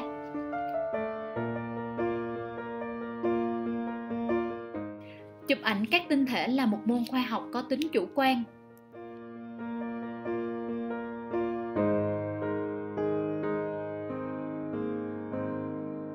để có được sự thông cảm và trợ giúp của nhiều người nhất có thể. Tôi đã tiếp cận với nghiên cứu của mình theo cách khoa học nhất. Nhưng chúng tôi không thể quên rằng, không phải điều gì cũng có thể được làm rõ nhờ nghiên cứu hay khoa học. Các bức ảnh tinh thể nước bày ra trước mắt ta một thế giới kỳ ảo cao quý. Nhưng thế giới kỳ ảo ấy có rất nhiều điều để chúng ta tìm hiểu. Vì đôi khi, sự kỳ ảo là cách tuyệt vời nhất để có được một bức tranh rõ nét về thực tại. Khi nước được đóng băng, một tinh thể không bao giờ xuất hiện đến lần thứ hai cũng như không bao giờ có hai bông tuyết giống hệt nhau. Khi tôi trình chiếu các bức ảnh tinh thể trong các buổi giảng, tôi thường được hỏi, nếu không có hai tinh thể nào giống hệt nhau, vậy làm thế nào ông chọn được một bức ảnh tinh thể cụ thể? Đó là một câu hỏi hay. Tất nhiên là tôi không thể đưa ra cho các bạn hàng trăm tấm ảnh mà chúng tôi đã chụp lại tất cả các tinh thể. Nhưng tuy thế, tôi không thấy có lý do gì để điều này khiến chúng ta bận lòng. Cũng giống như khi nhìn vào một cuốn từ điển bách khoa về các loài động vật và hỏi làm thế nào bức ảnh của một con chó cụ thể lại có thể đại diện được cho rất nhiều các con chó khác nhau của loài đó. Khi tôi chọn một tấm ảnh cho bộ sưu tập, lựa chọn của tôi được dựa trên tấm hình tinh thể thể hiện chính xác nhất các tinh thể được tạo thành từ những điều kiện giống nhau. Trong cuốn Sức mạnh thực sự của nước, tôi đã mô tả vắn tắt cách chúng tôi chụp ảnh các tinh thể nước. Tôi muốn bổ sung thêm vài chi tiết nữa cho những lý giải đó. Nếu chúng tôi kiểm tra các tác động của nước lên ngôn từ, các bức ảnh hay âm nhạc, Chúng tôi bắt đầu với nước được chân cất, sau đó cho nước ấy tiếp xúc với ảnh hưởng mà chúng tôi đang kiểm tra trong một khoảng thời gian thích hợp. Nếu chúng tôi kiểm tra nước từ nguồn, ví dụ như ở một cái hồ, chúng tôi không thể để nó tiếp xúc với bất cứ ảnh hưởng bên ngoài nào khác, như ngôn từ hay âm nhạc, chúng tôi chỉ sử dụng đúng thứ nước ấy mà thôi. Để chụp ảnh các tinh thể nước, chúng tôi đặt 0,5 cc nước vào khoảng 50 chiếc đĩa Petri bằng cách dùng xi lanh rồi chúng tôi làm lạnh các đĩa Petri tới âm 25 độ C và chụp ảnh qua kính hiển vi. Tất nhiên, kết quả không bao giờ là 50 tinh thể giống nhau trên 50 chiếc đĩa. Khi đã có ảnh, chúng tôi chia chúng thành 6 loại: đẹp, khá đẹp, hình lục giác, hình có tâm tròn, hình mắt cáo, hình không xác định, hình méo mó và không hình thành tinh thể. Cách phân loại này giúp chúng tôi có được ý tưởng chung về các loại tinh thể được hình thành Hãy lấy các tinh thể được tạo thành từ nước lấy ở sông Honmyo làm ví dụ. Khi chúng tôi lấy nước từ sông trước khi nó chảy vào vịnh Isahaya ở biển Ariake, chúng tôi thấy rằng các tinh thể bị vỡ và không có tinh thể lục giác nào hình thành. Kết quả như sau. Đẹp không, khá đẹp không, hình lục giác không, hình có tâm tròn 2, hình mắt cáo 6, hình không xác định 29, hình méo mó 2, không hình thành tinh thể 11. Điều này cho thấy không có tinh thể hình thành trên 11 chiếc đĩa Petri và khi các tinh thể có hình thành thì chúng lại bị vỡ. Không có một tinh thể nào được coi là đẹp. Từ đó chúng tôi chọn ra một tinh thể mà chúng tôi thấy thể hiện tốt nhất cho chuỗi vật mẫu. Trong trường hợp này là một hình không xác định. Tiếp theo, hãy xem ví dụ về các tinh thể hình thành từ nước lấy gần nguồn của sông Honmyo. Kết quả như sau. Đẹp 2, khá đẹp 4, hình lục giác 0, hình có tâm tròn 4, hình mắt cáo 8, hình không xác định 29, hình méo mó 3, không hình thành tinh thể 0. Trong trường hợp này, chúng tôi chọn một tinh thể đẹp để đại diện cho mẫu. Tất nhiên, chỉ có hai tinh thể đẹp trong tổng số 50 mẫu mà thôi. Nhưng khi những tinh thể như thế xuất hiện trong một tập hợp mẫu, thì thường cũng sẽ có nhiều tinh thể được xếp vào loại khá đẹp, hình lục giác, hình có tâm tròn và hình mắt cáo.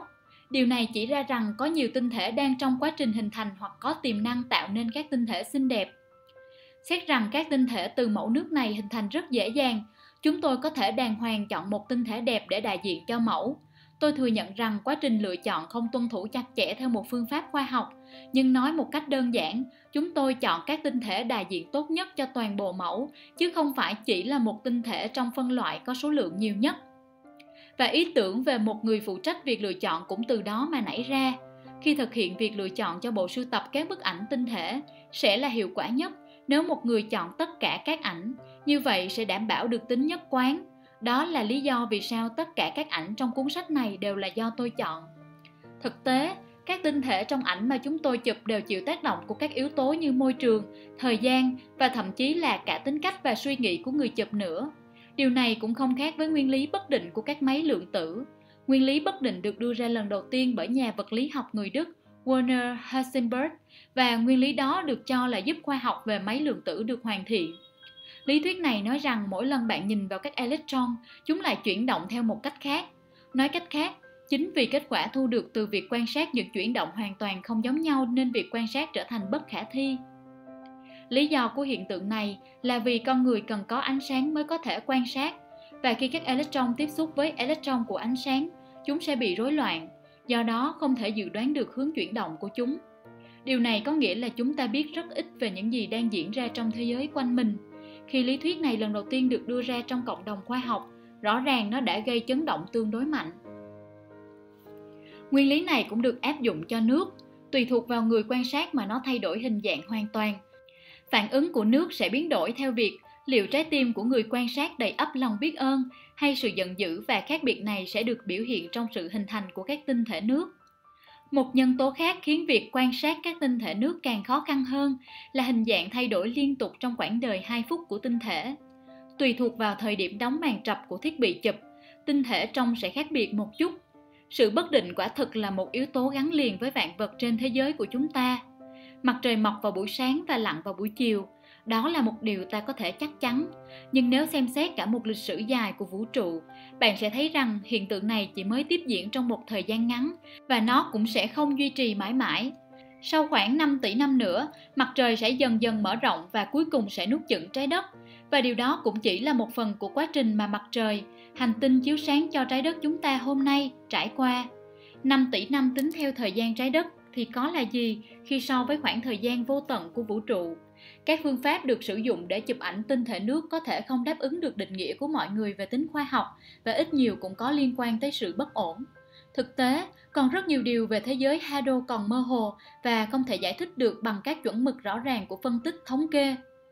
Nhưng khi nghĩ về điều này bạn cũng sẽ thấy rằng, tất cả những gì mà bất cứ nhà khoa học nào có thể làm chỉ là vén một góc nhỏ của tấm màn che phủ sự thật của thế giới này lên, để rồi cố gắng thể hiện điều đó bằng những ngôn từ mà phần đông công chúng có thể hiểu được. Tất cả mọi thứ đều phát ra hado một câu hỏi khác mà tôi thường xuyên được hỏi là làm thế nào mà nước được tiếp xúc với một bức ảnh hay một ngôn từ lại có thể tạo ra các tinh thể khác nhau đến vậy? Ngay cả tôi cũng phải thừa nhận rằng đây là một câu hỏi khó trả lời. Tôi nảy ra ý định để nước tiếp xúc với ngôn từ và ảnh chụp trước cả khi tôi nghĩ đến việc chụp ảnh các tinh thể nước. Tôi đã thử nghiệm với chiếc máy hado mà tôi đã đề cập bên trên. Khi những người có vấn đề về sức khỏe tới văn phòng tôi để nhờ tư vấn, tôi sẽ kiểm tra và phân tích hado của họ rồi khuyên họ dùng nước để điều trị nước sẽ được truyền hado để kháng cự lại với căn bệnh. Nếu họ ốm tới mức không thể ra khỏi giường, tôi sẽ in ra tên người, rồi kiểm tra hado từ cái tên đó, hoặc tôi sẽ kiểm tra hado qua ảnh chụp của họ. Các kết quả ghi được của các trường hợp mà người ốm hồi phục đã thuyết phục tôi rằng, ngay cả các bức ảnh cũng có hado của riêng mình. Để đọc nhiều hơn về những trường hợp này, hãy tham khảo cuốn sức mạnh thực sự của nước. Bạn có thể đề cập đến hado này như một thứ khao khát. Có một số người không nhiều, có thể cảm nhận được hado phát ra từ các bức ảnh và nhờ đó có thể cảm thấy được người mất tích còn sống hay đã chết khi xem một tấm ảnh in trên báo. Ngay cả những người không bao giờ thừa nhận là mình tin vào những năng lực đặc biệt như vậy, cũng có thể từng có một điềm báo và sau đó biết được rằng điềm báo của họ là chính xác. Một người bạn của tôi nói rằng, ông nhớ đã đọc về một người leo núi. Người này đã chinh phục đỉnh everest. Khi nhìn vào tấm ảnh của người leo núi đó, ông cảm nhận thấy rằng người này không còn sống trên đời. Không lâu sau, ông nghe trên bản tin nói rằng người leo núi này bị lạc và được cho là đã chết. Thật khó để phủ nhận rằng trong ý thức của con người có một năng lực ẩn giấu, có lẽ là sự linh cảm chăng? Để cảm nhận những điều vừa mới xảy ra bất chấp rào cản về thời gian và khoảng cách. Với ngôn từ cũng có những điều tương tự xảy ra. Có một niềm tin cổ xưa ở nhật rằng mỗi từ riêng rẽ đều có linh hồn của mình. Điều này khiến các thông điệp có thể được truyền tải và thông tin được tiếp nhận khi nước được tiếp xúc với những từ như cảm ơn và đồ ngốc bạn có thể thấy rằng nước ghi nhận chính xác tính chất của những từ này.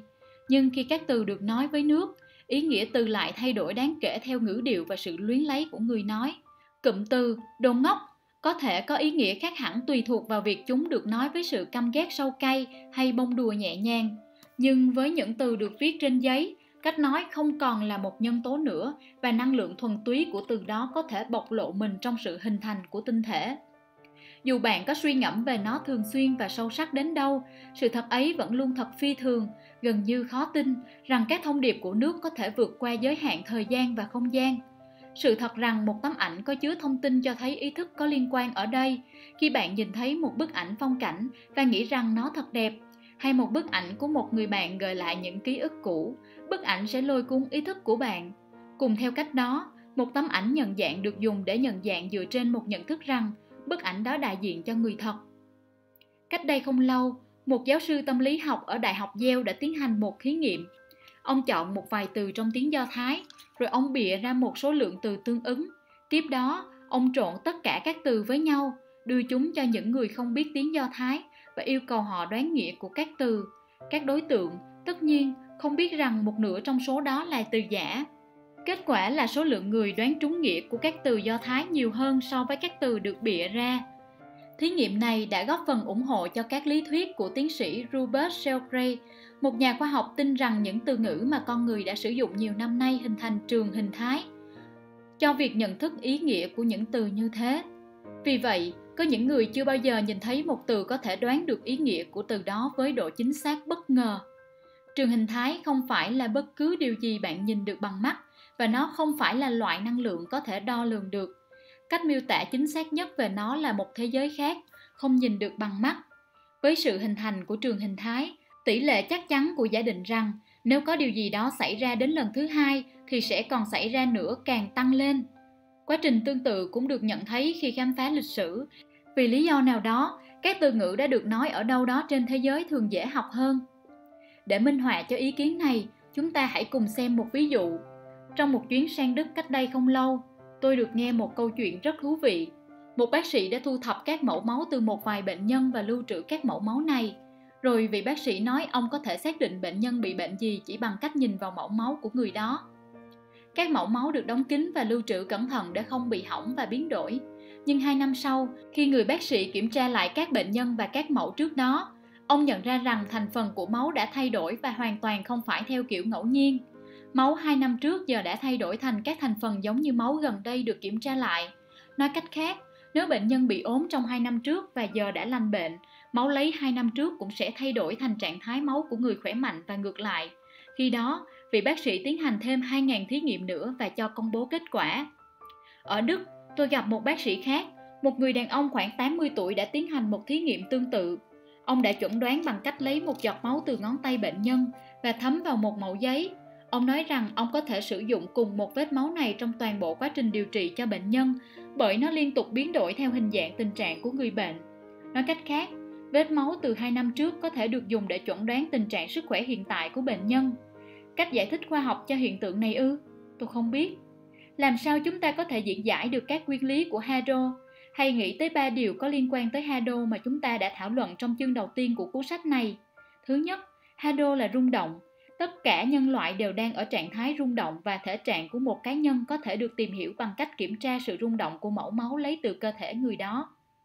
Thứ hai, Hado là cộng hưởng. Máu được lấy từ một người hai năm trước vẫn tiếp tục cộng hưởng với Hado hôm nay của người đó, thay đổi để trùng khớp với tình trạng hiện tại của máu đang chảy trong mạch của người đó ngay lúc này. Và thứ ba, Hado là sự tương đồng. Với tất cả Hado, có một phiên bản thu nhỏ và một phiên bản phóng to. Những phiên bản này cộng hưởng với nhau trong các thí nghiệm được thực hiện ở Đức. Cách diễn giải của tôi là mẫu máu là phiên bản thu nhỏ của cơ thể mẫu thay đổi thống nhất với cơ thể sản sinh ra nó. Khoảng 7 thập kỷ sau, một nhà khoa học có tên Harold Saston Burr đã đặt nền tảng cơ bản cho khoa học về Hado. Burr là một giáo sư nổi tiếng về giải phẫu ở Đại học Yale. Trong khi nỗ lực tìm hiểu những bí ẩn của cuộc sống, ông đã đưa ra cho chúng ta khái niệm trường, L, field hay trường sống. Vì tất cả các tế bào trong cơ thể chúng ta đều được thay thế trong khoảng thời gian 6 tháng – Vậy thì tại sao chúng ta lại cứ tái sinh mãi là một người hết lần này đến lần khác? Ông tin rằng, cũng giống như chiếc khuôn làm thạch, có một thế lực vô hình khiến điều này xảy ra và ông gọi nó là trường sống. Ông tin rằng vì trường sống là một trường điện từ trong tự nhiên, nó có thể đo lường được và thậm chí ông còn phát triển thiết bị đo lường của riêng mình, sử dụng một thiết bị đo điện áp và một điện cực. Ông khám phá ra rằng kết quả đo lường của ông thu được thay đổi theo cảm giác của đối tượng Ông thu được điện áp cao hơn từ các đối tượng đang cảm thấy hân hoan và điện áp thấp hơn từ những người đang buồn bã. Dường như thiết bị của ông chính là nguyên mẫu đầu tiên của thiết bị MRA mà tôi dùng để phân tích hado Bằng cách nhập một loạt các số mã vào thiết bị, người ta có thể xác định được bộ phận nào trên cơ thể khớp với mã. Khi một bộ phận nhất định của cơ thể bị đau đớn, hado cảm xúc chắc chắn có liên quan. Bằng cách sử dụng các mã, những hado cảm xúc như thế có thể được đo lường và xếp loại.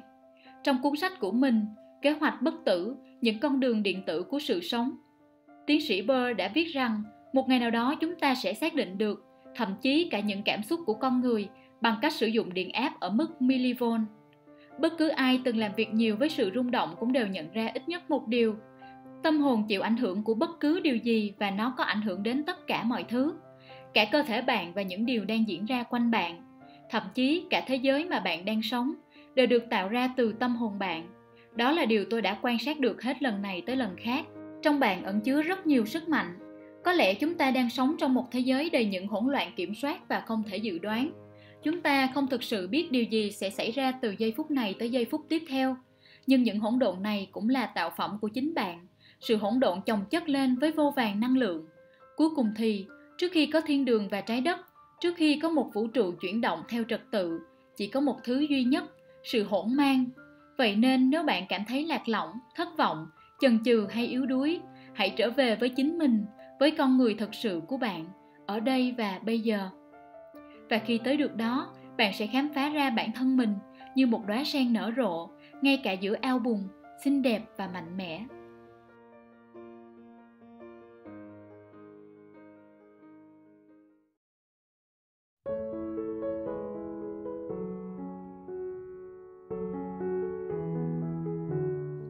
Chương 5 Cầu nguyện có thể thay đổi thế giới và nước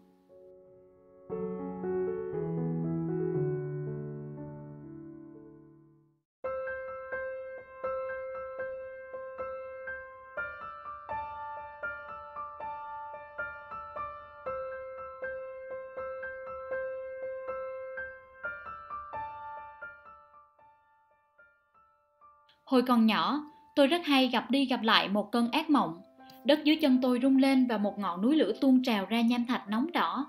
Đại dương biến thành một ngọn sóng khổng lồ bao trùm lên tất cả mọi thứ, hủy hoại nhà ở và các công trình, mọi người vừa chạy tán loạn vừa la hét giữa những tiếng rền vang của đất. Có những giai đoạn gần như đêm nào tôi cũng nằm mơ thấy ác mộng này. Giờ thì tôi không còn bị giấc mơ ấy quấy nhiễu nữa. Thực tế, nó đã ngừng lại khi tôi xuất bản cuốn sách đầu tiên về các tinh thể nước của mình. Nhưng tôi ngờ rằng qua bao nhiêu năm, tôi đã thấy giấc mơ này đến hàng nghìn lần. Đôi khi nó làm tôi sợ tới mức tôi nhảy khỏi giường, tỉnh như sáo và sẵn sàng chạy thoát thân. Tới ngày hôm nay, tôi vẫn không biết ý nghĩa của giấc mơ đó là gì, hay vì sao tôi lại gặp nó nhiều lần như vậy. Tôi biết nó chỉ là một giấc mơ, nhưng cái cảnh tượng địa ngục đó vẫn lẫn khuất trong tâm trí tôi, như thể nó hoàn toàn có thật vậy. Giai đoạn chuyển mình của thế kỷ dường như là khoảng thời gian đặc biệt bất ổn và bấp bênh. Đó là một trong những kết quả là sự quan tâm lớn hơn tới các vấn đề tâm linh. Phải, chúng ta đã sống sót qua sự kiện tháng 7 năm 1999, tháng mà nhà tiên tri Nostradamus đã dự báo thế giới sẽ bị diệt vong và năm 2000 tới rồi đi mà các máy tính không hề nổi dậy chống lại chúng ta. Trong khi nhiều người còn có thể nhớ lại cảm giác rằng có điều gì đó rất khủng khiếp sắp sửa xảy đến, nhiều người khác tin rằng chúng ta đã đứng ở bờ vực của một giai đoạn lịch sử nhân loại khi mà tất cả các hiểu biết và trí tuệ của rất nhiều năm rất có thể sẽ tích tụ lại để tạo nên một thời kỳ vàng son và những người không có cảm giác ấy thì ít nhất cũng hy vọng về một tương lai như thế. Nhưng lòng hy vọng chứa chan ấy chẳng kéo dài lâu. Ngày 11 tháng 9 năm 2001 ập tới và mọi thứ đều thay đổi. Những ngọn lửa chiến tranh bốc lên ở Trung Đông, Afghanistan, Iraq và Israel. Trang đầu tiên của thế kỷ ngập tràn hy vọng của chúng ta đã nhuốm đầy máu. Rồi tới cơn sóng thần ác liệt ở Ấn Độ Dương tháng 12 năm 2004 và cơn bão Katrina năm 2005.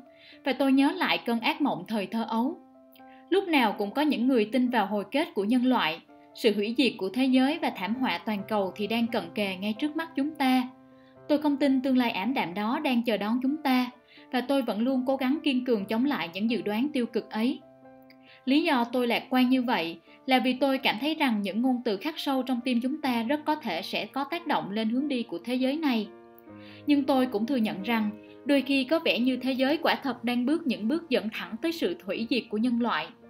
Dù bạn có cố gắng để sống tích cực đến đâu đi chăng nữa, cũng thật khó để ngó lơ trước sự thật rằng chúng ta đang phải đối mặt với hàng loạt các vấn đề do chính chúng ta tạo ra. Với việc dân số toàn cầu được dự đoán sẽ bùng nổ gấp 1,5 lần trong 50 năm tới và 4 lần trong 100 năm tiếp theo, với tốc độ công nghiệp hóa chóng mặt, với điều kiện môi trường bị hủy hoại nhanh chóng, sự sống còn của chúng ta thật mong manh. Một số báo cáo nói rằng một độ tăng lên trong khoảng giữa 4 và 6 độ C trong vòng 100 năm sẽ làm tăng mực nước biển lên 80 tới 150 cm và nhấn chìm nhiều vùng lãnh thổ mà chúng ta đang cư ngụ. Và chẳng có gì đảm bảo rằng sự thay đổi đó sẽ diễn ra từ từ. Những hòn đảo lớn ở biển Nam giờ đây đã hoàn toàn chìm dưới biển. Quá trình dâng lên của các đại dương kết hợp với một cơn sóng thần tương tự như cơn sóng thần chúng ta vừa mới chứng kiến, có thể quét sạch nhiều thành phố lớn và toàn bộ nền văn minh ở một số khu vực của thế giới. Thời tiết bất ổn là một mối lo ngại khác. Những cơn mưa rào và những trận hạn hán bất thường đang trút sự tàn phá lên nguồn cung lương thực thế giới. Đôi khi tôi ngờ rằng giấc mơ lặp lại hồi nhỏ của mình không chỉ là giấc mơ của một đứa trẻ. Chúng ta có thể làm gì để thay đổi quá trình này, dù chỉ một chút thôi. Có một giải pháp là thay đổi cách chúng ta sống cùng các cấu trúc và hệ thống hình thành nên xã hội.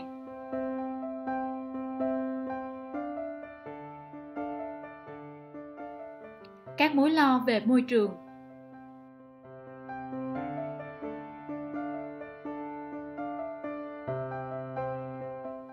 Trong chương 3, tôi đã thảo luận về ảnh hưởng dội lại của dòng nước bị chặn. Chúng ta cũng thấy kết quả tương tự khi chúng ta can thiệp vào chu kỳ sống tinh tế hình thành nên các hệ sinh thái. Một trong những hồi chuông cảnh báo đầu tiên là cuốn Mùa xuân thầm lặng của Rachel Carson người đã tiết lộ rằng những loại thuốc trừ sâu như DDT làm ô nhiễm nước và đẩy toàn bộ các loài chim, cá tới bờ vực tuyệt chủng. Mùa xuân thầm lặng kể về câu chuyện thuốc diệt côn trùng, Dieltrin đã được phun trong địa phận và xung quanh khu vực Sheldon. Illinois nằm tiêu diệt bọ xích Nhật và ngăn quá trình lan sang phía nam của loài này. Các chất hóa học ngấm vào trong đất, giết chết hoặc đuổi toàn bộ bọ xích và các côn trùng khác – sau khi ăn những côn trùng này hay tắm trong nước ô nhiễm, chim cổ đỏ, chim trĩ, chim sáo đá bắt đầu chết. Tiếp theo đó là sóc, thỏ và hơn 90% mèo ở các trang trại. Ngay cả cừu cũng không thoát khỏi ảnh hưởng chết người của các chất hóa học. Carson đồng thời cũng tiết lộ ảnh hưởng của các chất hóa học lên cá hồi di cư và cá hồi không di cư ở các sông và tỷ lệ ung thư tăng lên ở người. Nhưng tất cả những điều này không ngăn chính quyền bang và liên bang ngừng phun các loại thuốc diệt côn trùng ngày càng mạnh hơn vào các năm sau đó. Đúng như dự đoán, công trình của bà bị ngành công nghiệp hóa nông nghiệp phản đối mạnh mẽ. Họ bêu xấu cuốn sách và gắn cho bà cái mát người đàn bà điên loạn. Nhưng khi Carson xuất hiện trên báo chí để bảo vệ mình, sự logic và lòng tự trọng của bà còn gây ấn tượng sâu sắc hơn với người đọc. Cuối cùng thì điều này dẫn tới việc chính phủ buộc phải thừa nhận rằng bà đã đúng. Óc phán đoán và lòng dũng cảm của Carson đã vượt qua cả thời đại của bà, và đến ngày nay vẫn được truyền dạy cho chúng ta những bài học còn nguyên giá trị. Tôi cho rằng tất cả mọi người đang sống ở thời đại này đều nên đọc cuốn sách của bà Carson đã giống lên một hồi chuông cảnh báo sớm về nguy cơ ô nhiễm tiềm ẩn, nhưng đồng thời bà còn cảnh báo cho chúng ta về ảnh hưởng chuỗi hình thành khi một mối nối của chu kỳ sống bị phá vỡ. Chúng ta đã nhìn thấy việc loại bỏ sâu bọ hay cỏ dại bằng phương tiện hóa học có thể dẫn đến sự tuyệt chủng trên diện rộng của những dạng sống khác, bao gồm cả các vi sinh vật sống trong đất. Và khi đất đã chết thì bắt buộc phải sử dụng hóa chất vĩnh viễn thì mới có thể duy trì việc trồng trọt được. Một khi chu kỳ sự sống tự nhiên đã bị phá vỡ, khôi phục lại nó là điều tôi không thể. Hơn 40 năm đã trôi qua kể từ lần đầu Rachel Carson cảnh báo chúng ta về tác động của thuốc trừ sâu. Chúng ta đã thấy có sự cải thiện nào cho tình hình này chưa? Ở các nước tiên tiến, ít nhất việc sử dụng DDT, dioxin và các hóa chất khác mà Carson đã cảnh báo chúng ta đã bị cấm và phần lớn đã bị ngừng sản xuất. Nhưng thật đáng lên án, những hóa chất này vẫn được bán cho các nước chưa ra lệnh cấm. Trong cuộc chạy đua tìm kiếm lợi nhuận và sự tiện lợi, Chúng ta đã nhắm mắt với chu kỳ sống đã được hình thành qua hàng tỷ năm.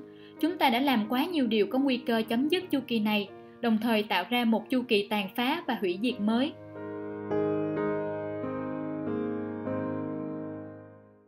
Chủ nghĩa vật chất không ngừng phát triển.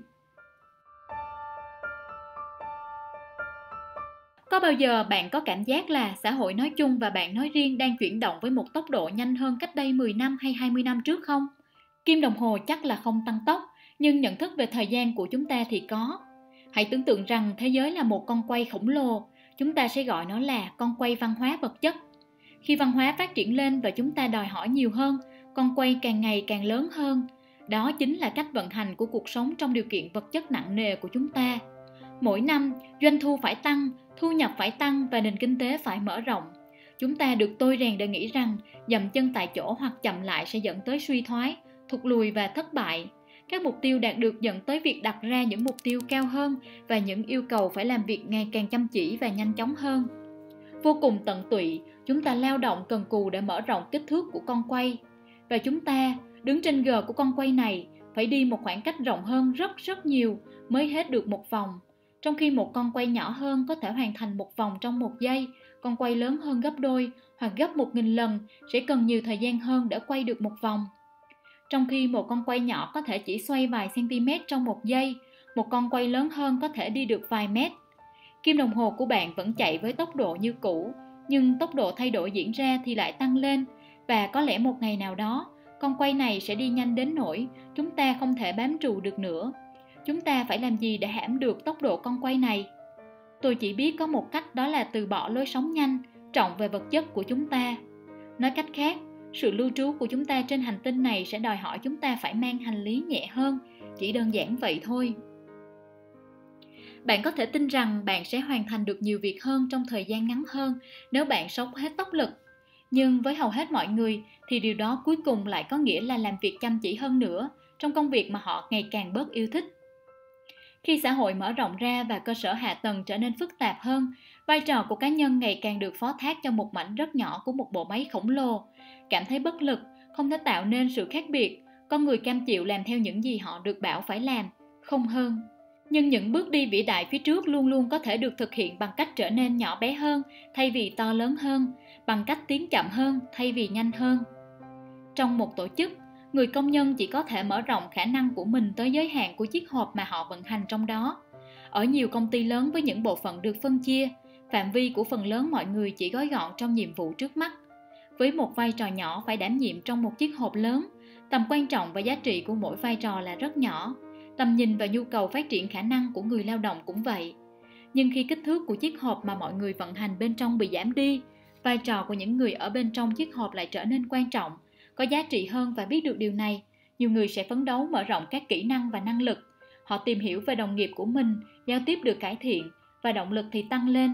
Những ý tưởng mà trước đây bị sự phức tạp của một tổ chức lớn làm cho mờ mịt sẽ trở nên rõ rệt và những sự đổi mới sẽ cách mạng hóa tổ chức.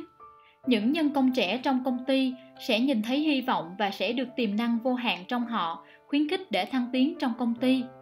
Khái niệm nhỏ hơn là tốt hơn không chỉ áp dụng cho các công ty, những kết quả tương tự cũng được nhận thấy trong chính phủ và tất cả những tổ chức khác trong xã hội. Quan niệm đang thay đổi ngày càng có nhiều người bắt đầu hiểu rằng to hơn và nhanh hơn không nhất thiết đồng nghĩa với tốt hơn. Việc những tham lam và đòi hỏi vô lý chồng chất sẽ chỉ dẫn tới sự tàn phá chứ không phải thành công. Chúng ta thường thấy các định chế tài chính, những công ty xây dựng và những nhà bán lẻ đấu tranh cho sự tồn tại của mình. Thậm chí chúng ta có thể nói rằng sự phá hủy tòa tháp trung tâm thương mại thế giới tượng trưng cho một sự thay đổi rộng hơn đang diễn ra trong xã hội của chúng ta. Tất nhiên, những vụ tấn công của bọn khủng bố là tội ác ghê tởm nhưng một lý do khiến tòa tháp đôi ở New York trở thành mục tiêu của bọn khủng bố là vì chúng là biểu tượng cho nền kinh tế toàn cầu và một trong những tòa nhà phức hợp lớn nhất từng được xây dựng. Tôi tin rằng sự sụp đổ của nó đã góp phần thúc đẩy con người chúng ta hướng về lý thuyết của E.F. Schumacher, người đưa ra chủ trương nhỏ là đẹp, small e beautiful, trong lý thuyết kinh tế mới của ông. Ở đó, con người là trung tâm. Ngày nay, nhiều người đang tập hợp lại với nhau để hình thành những cộng đồng vượt trên những định nghĩa điển hình về láng giềng và làng xóm. Ở châu âu, mỹ, úc và những nơi khác trên thế giới, các cộng đồng được hình thành với mục đích chung sống hòa bình với môi trường.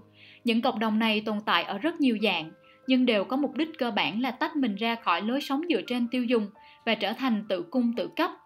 Một khía cạnh khác của xu hướng này là phong trào ăn chậm, slow food và tiếng nói ngày càng lớn chống lại xu hướng tiêu chuẩn hóa mà chủ nghĩa toàn cầu cổ suý.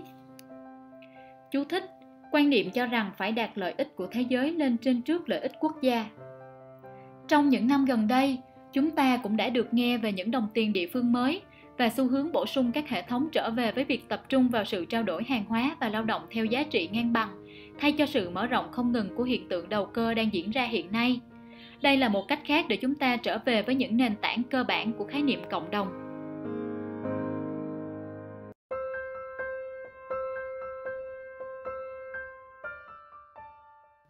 Một lựa chọn thay thế tự nhiên, có thể tái tạo cho dầu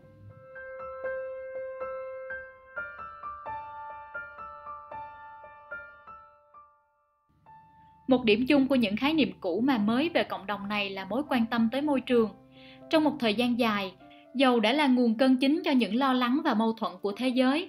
Hầu hết các nền kinh tế trên thế giới đều được dầu tiếp sức mạnh và cả các cuộc chiến tranh đang diễn ra trên thế giới cũng vậy. Và điều đó không nằm ngoài dự đoán. Năng lượng là nền tảng của tất cả các nền văn minh. Cuộc sống tiện nghi của chúng ta phụ thuộc vào khả năng chúng ta có tạo ra đủ năng lượng hay không.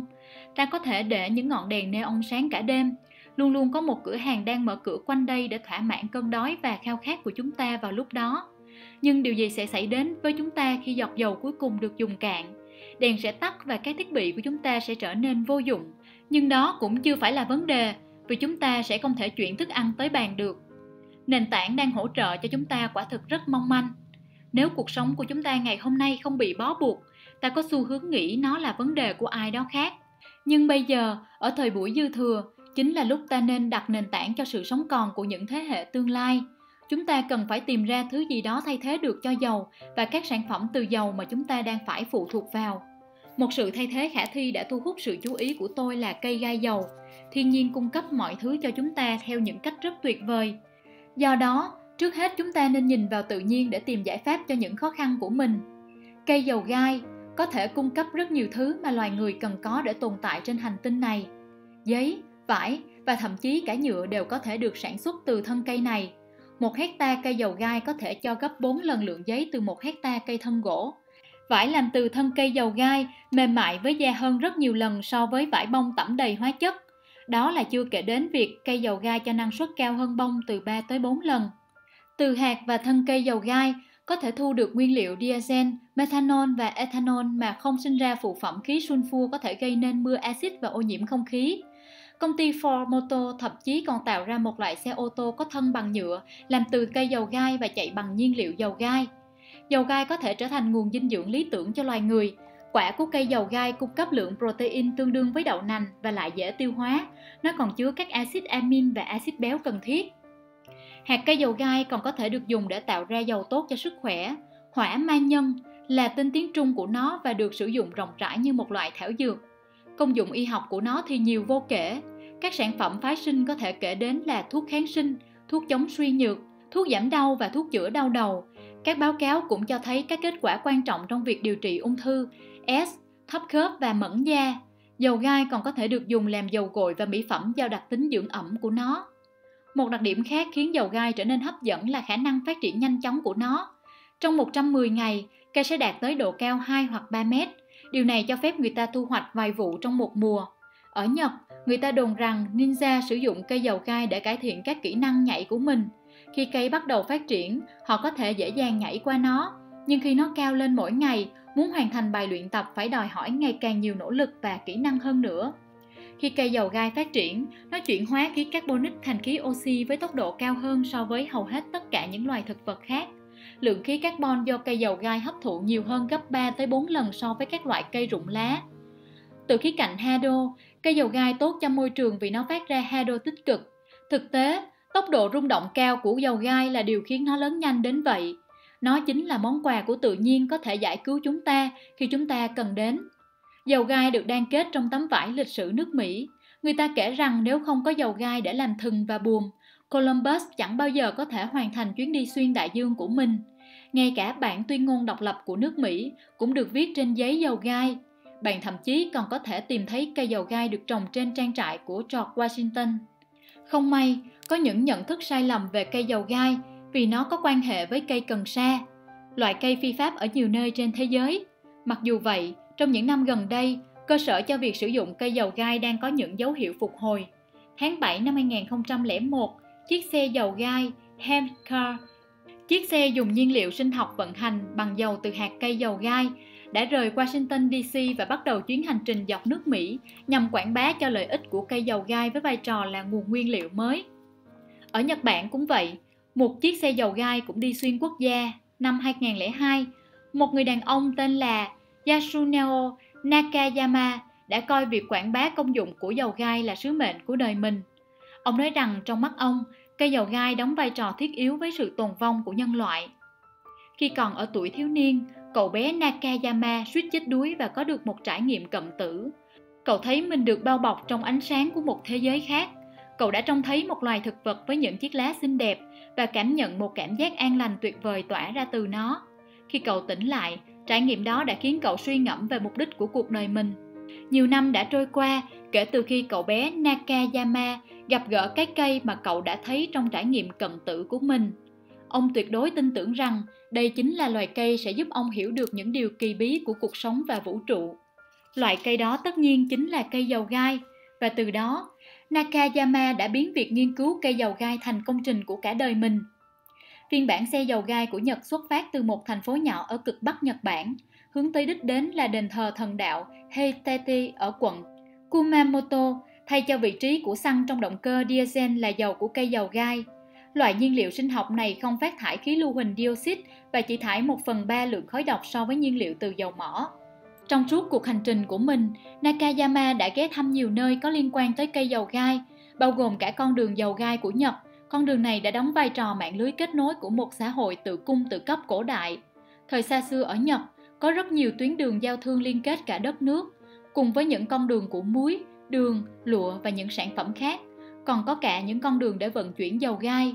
Nếu lái xe trên con đường dầu gai, bạn có thể thấy dấu vết của một xã hội dư giả của người Nhật cổ, xã hội dựa trên tín ngưỡng thờ mặt trời.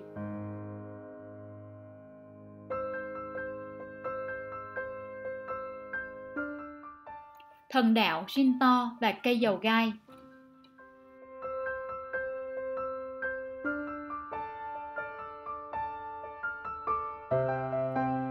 Trên cuộc hành trình dài xuyên Nhật Bản, chiếc xe dầu gai đã dừng chân ở rất nhiều đền thờ thần đạo của Nhật, nơi dầu gai giữ một vị trí đặc biệt quan trọng.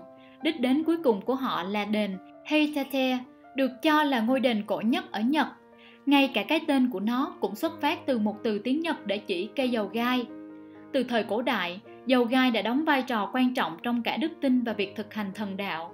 Nó được cho là có rất nhiều quyền năng, bao gồm sức mạnh gột rửa và xua đuổi những linh hồn tà ác.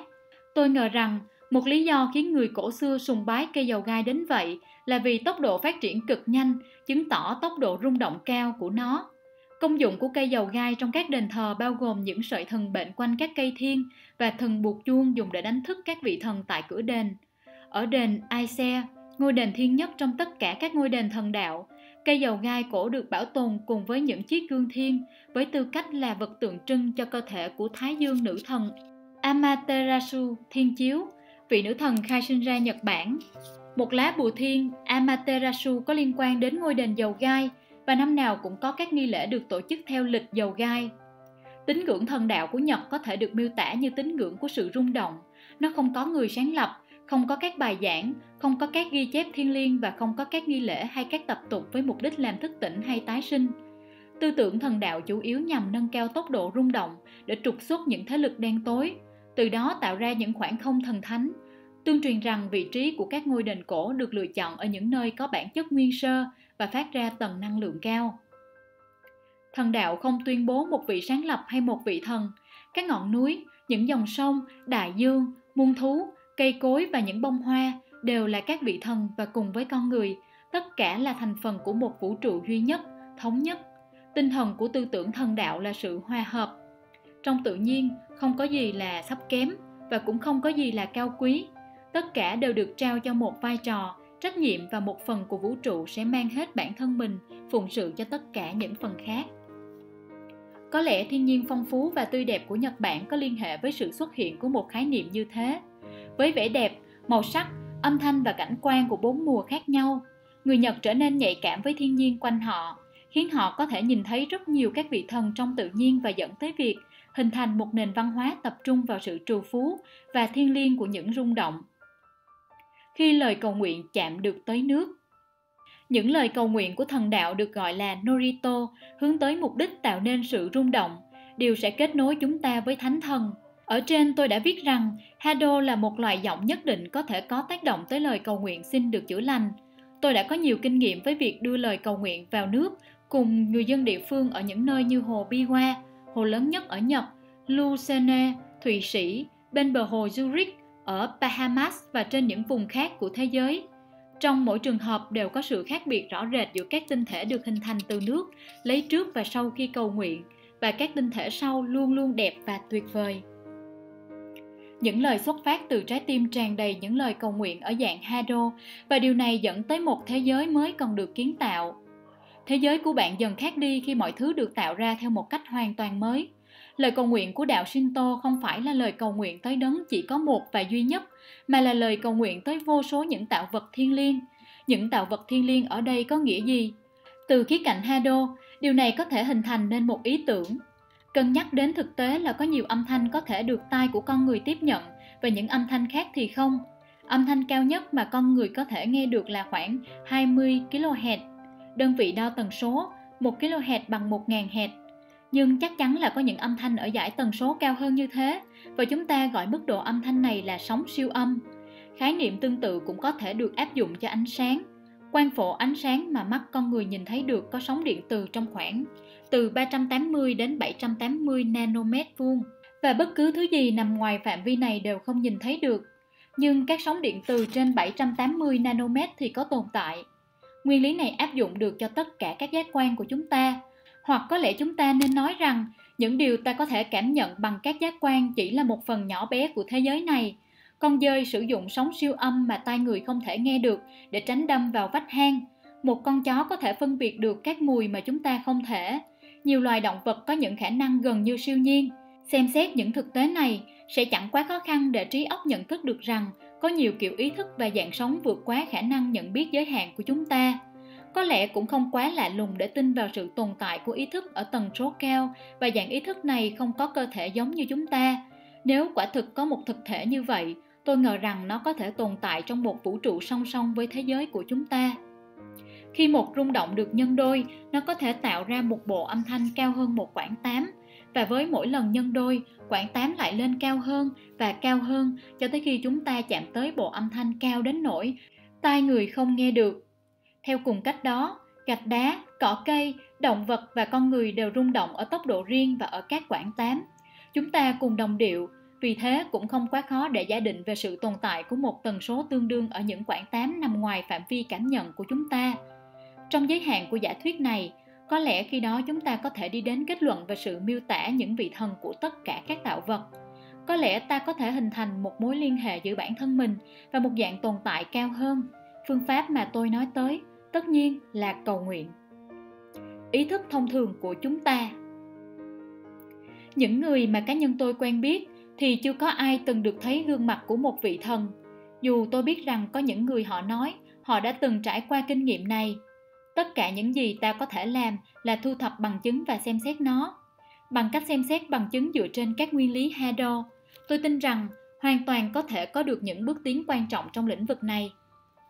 Nếu bạn tìm hiểu về bất cứ nền văn hóa nào, cổ đại hay hiện đại, bạn cũng sẽ thấy rằng bằng cách nào đó mà mọi người đều đi tới một khái niệm về thần linh, các kỹ sư về gen di truyền, các nhà vật lý học và các nhà khoa học khác, những người đã chạm tới ngưỡng giới hạn trong lĩnh vực của mình đều trở nên mê mẩn trước vẻ tráng lệ và trật tự của tự nhiên, và do đó, dần dần tin vào một bàn tay vô hình thực hiện công cuộc sáng tạo.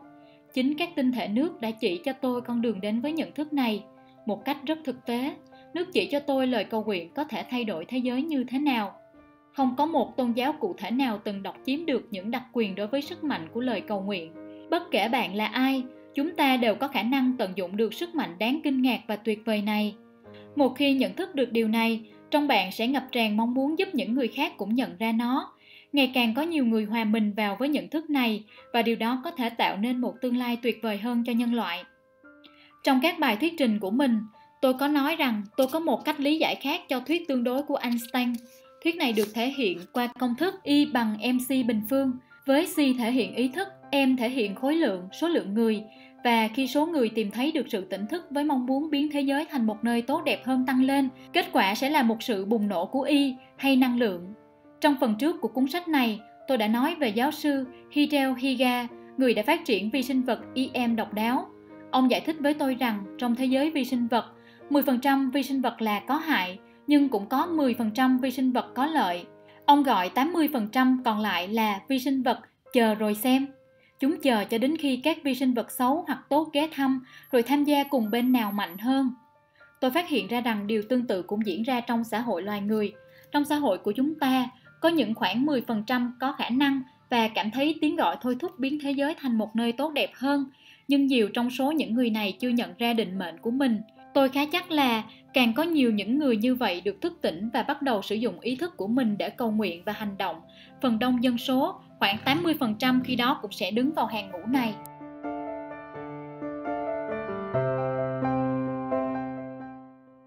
Nước bên trong chúng ta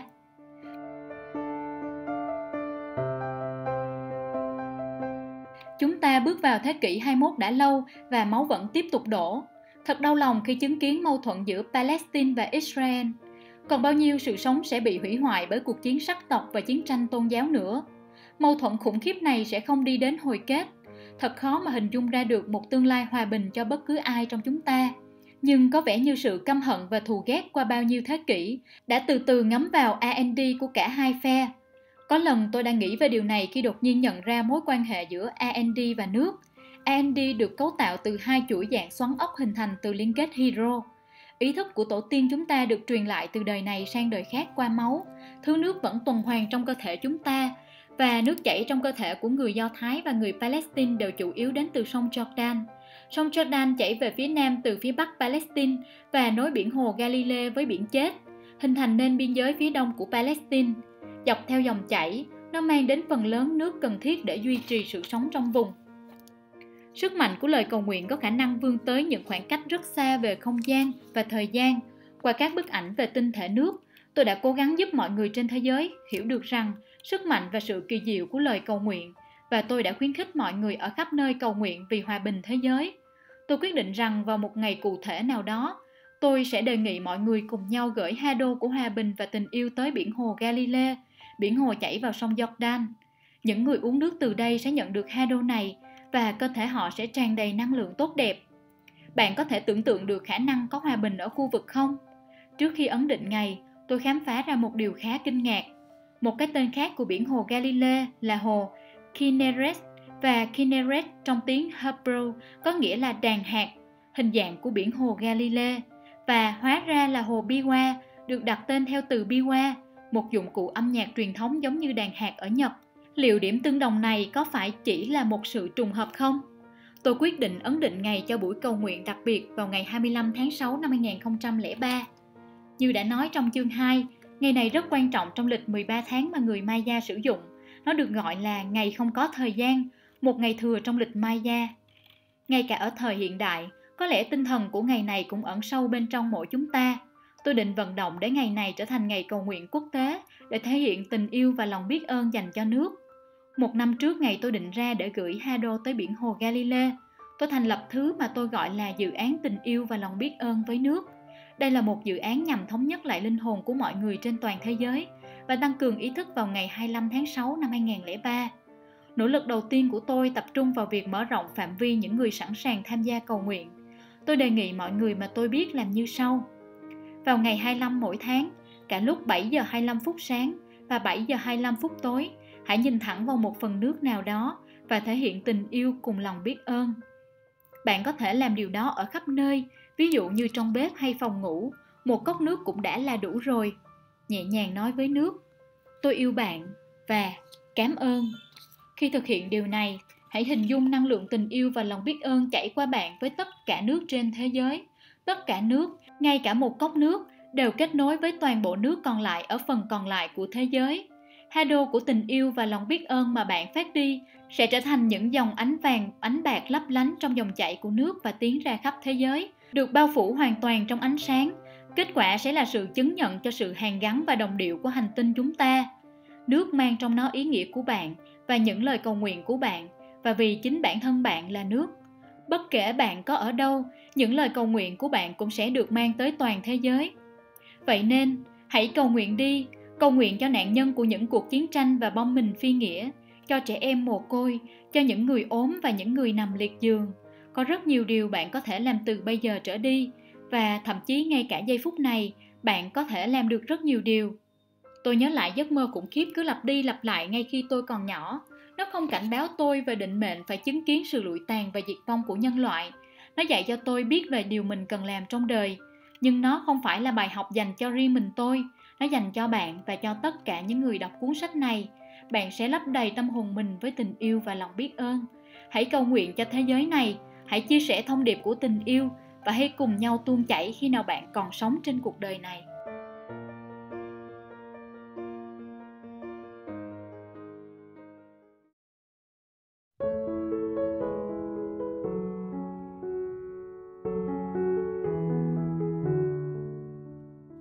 Lời kết Chúng ta đang cùng nhau tiến dần đến đoạn kết trong chuyến hành trình của nước. Bạn đã khám phá ra điều gì trên chuyến đi này? Nước có một đời sống bí ẩn. Nó chỉ cho ta biết làm thế nào để tìm ra hạnh phúc. Nó tiết lộ ý nghĩa của tình yêu dành cho thiên nhiên. Nó chỉ cho chúng ta con đường mà nhân loại phải đi để tìm ra những câu trả lời mà ta tìm kiếm.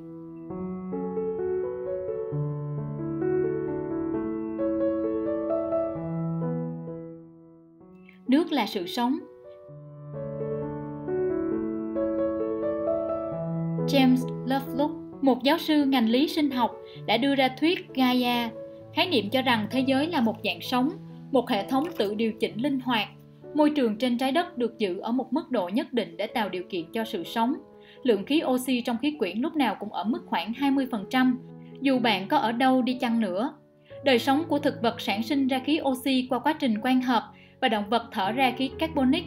Bầu khí quyển giữ cho nhiệt độ nằm trong một khoảng nhất định. Do đó, Mặc dù các mùa có thay đổi, chúng ta vẫn giữ được thân nhiệt mình tương đối ổn định.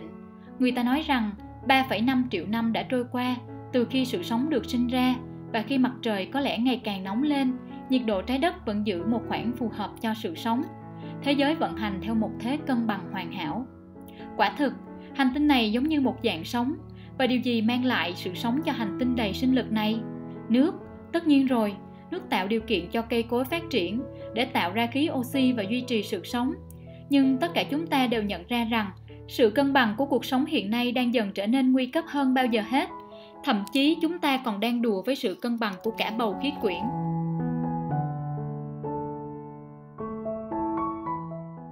Nước là cái đẹp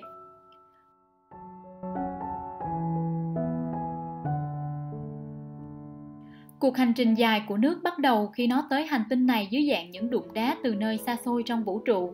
Từ đó phát sinh ra tất cả hình thái đa dạng của tự nhiên và sự sống mà hiện nay đã bao phủ toàn bộ bề mặt hành tinh này. Từ xuất phát điểm đó, nền văn minh nhân loại vươn dậy và cuộc sống của mỗi cá nhân được hình thành. Từ nước tỏa ra tất cả các vẻ đẹp, sự hùng vĩ đầy màu sắc của tự nhiên, những cánh đồng xanh mướt, những dải lụa mưa, những đám mây nhuốm đầy ánh nắng vàng, bầu trời tràn ngập sắc cầu vồng và đại dương bao la. Càng xuống sâu càng xanh thẳm, tia sáng mặt trời nhảy múa trên bề mặt, phản chiếu những loài thực vật biển và san hô bên dưới. Cá đủ màu sắc bơi thành đàn tỏa ra rồi lại tụ về như thể một phép màu. Đó là nghệ thuật, một màn trình diễn kỳ vĩ ở hình thái tuyệt vời nhất. Và rồi còn có cả những tinh thể nước, giống như những viên ngọc trai tuyệt hảo nhất, được chạm khắc tinh xảo dưới bàn tay tự nhiên, gần giống như những chùm đèn lộng lẫy. Công trình của tự nhiên vượt xa ước vọng của người nghệ sĩ tài ba nhất, và điều tuyệt vời là điều đó không hề là ngẫu nhiên, tất cả là kết quả của một ý định dứt khoát, một kế hoạch tổng thể bí mật. Sự kiến tạo của điều này đòi hỏi một mức độ chủ định và quả quyết mà chúng ta không thể hiểu, càng không thể mô phỏng lại. Vậy nên, ta phải hỏi ai? Kazuo Murakami, giáo sư danh dự ở Đại học Tsukuba ở Nhật, đã dùng thuật ngữ điều gì đó vĩ đại. Đó là một thực thể đã đặt dấu ấn của mình lên từng tế bào trong số sắp xỉ 60.000 tỷ tế bào trong cơ thể chúng ta. Mỗi tế bào lại chứa đủ thông tin gen lấp đầy hàng nghìn cuốn sách dài hàng nghìn trang. Chính điều gì đó vĩ đại này đã mang lại trật tự cho vũ trụ và giữ cho nó vận hành theo trật tự đó.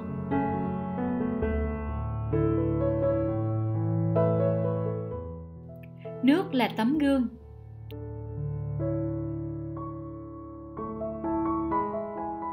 Nước phản chiếu tâm hồn con người. Nếu bạn nói cảm ơn với nước, đáp lại nó sẽ phản chiếu lại trong sự hình thành của những tinh thể tuyệt đẹp tuôn trào sự biết ơn. Nếu trái tim của những người sống trên hành tinh này bị ô nhiễm, trái đất cũng sẽ trở thành như vậy. Rất ít nước tinh khiết, chỉ khoảng 3% tổng lượng nước còn trên trái đất và lượng nước phù hợp để con người sử dụng đang giảm với tốc độ đáng báo động. Trong toàn bộ nước trên trái đất, lượng nước rơi từ trên trời xuống và chảy vào các đại dương vô cùng nhỏ, hầu hết nước trên trái đất là nước muối trong các đại dương, trong khi hầu hết nước uống được thì đang đóng băng ở các sông băng trên đỉnh những ngọn núi cao nhất. So với tất cả các nước chảy vào đại dương, lượng nước dành cho chúng ta sử dụng là một phần rất nhỏ, khoảng 1 trên 10.000 tổng lượng nước trên địa cầu. Viễn cảnh của nhân loại có thể được xem như ngày càng u ám. Dân số tăng rất nhanh và thậm chí nước ngầm, nguồn cứu rỗi cuối cùng cũng đang dần bị nhiễm bẩn sự ô nhiễm của nước cũng là sự ô nhiễm tâm hồn của chính chúng ta. Và trừ khi thay đổi ý thức của mình, chúng ta sẽ không bao giờ có thể phục hồi nước về dạng tinh khôi của nó. Nước là lời cầu nguyện. Nước tới trái đất như một sự đáp trả cho những lời cầu nguyện của chúng ta, và quá trình đó đến bây giờ vẫn còn tiếp tục. Bạn có thể thắc mắc, lời cầu nguyện nào? Lời cầu nguyện rằng sự sống sẽ được sinh ra hít thở và bám rễ. Lời cầu nguyện rằng thiên nhiên sẽ trù phú, mở rộng và nuôi nấng cái mà con người gọi là chu kỳ sống. Lời cầu nguyện rằng trí tuệ sẽ xuất hiện và các nền văn minh sẽ hình thành để bảo vệ trái đất, đồng thời lan tỏa tình yêu và lòng biết ơn. Bạn nghĩ vì sao khi nước được tiếp xúc với các từ tình yêu và lòng biết ơn, những tinh thể long lanh như thế lại hình thành? Câu trả lời là những từ đó là một dạng cầu nguyện. Khi có điều gì đó đồng thuận với những quy tắc của tự nhiên và tương tác với nước. Kết quả là những tinh thể xinh đẹp sẽ được hình thành. Sở dĩ có điều này là bởi bản thân tự nhiên là kết quả của sự cầu nguyện. Cầu nguyện cũng là bản chất thực sự của nhân loại. Cầu nguyện đã trở thành một yếu tố cấu thành nên con người qua thời gian. Thậm chí trong thời buổi hiện đại ngày nay, khi khoa học thống trị, chúng ta vẫn cầu nguyện. Có trái tim nào lại không cầu khẩn khi một đứa trẻ ốm giành giật sự sống hay khi một người thân yêu đang ở rất xa? Nước được ban tặng để trả lời cho lời cầu nguyện của chúng ta cho cuộc sống, cho sự phát triển và vì vậy, con người có thể nhìn về phía trước và cầu nguyện. Loài người về bản chất chính là các tinh thể nước hình thành trên trái đất này và đó là lý do vì sao chúng ta có trách nhiệm bảo vệ trái đất bằng cách bảo vệ nước. Và bước đầu tiên chúng ta có thể thực hiện là mang lời cầu nguyện trở lại với cuộc sống của mình. Xin dành tặng cho bạn một bài thơ về nước bạn là nước và trí tuệ của nước, bạn này. Thế nên hãy để cho bản thân tuôn chảy, và điều kỳ diệu sẽ cất cánh tung bay. Tâm hồn bạn sẽ vượt qua biển cả, hòa mình vào lời ước nguyện hòa bình. Chẳng bao giờ ngừng, chẳng bao giờ lưỡng lự, thật kiên cường. Nước chảy, sáng lấp lánh và dũng mãnh vào lòng vũ trụ, vì nước biết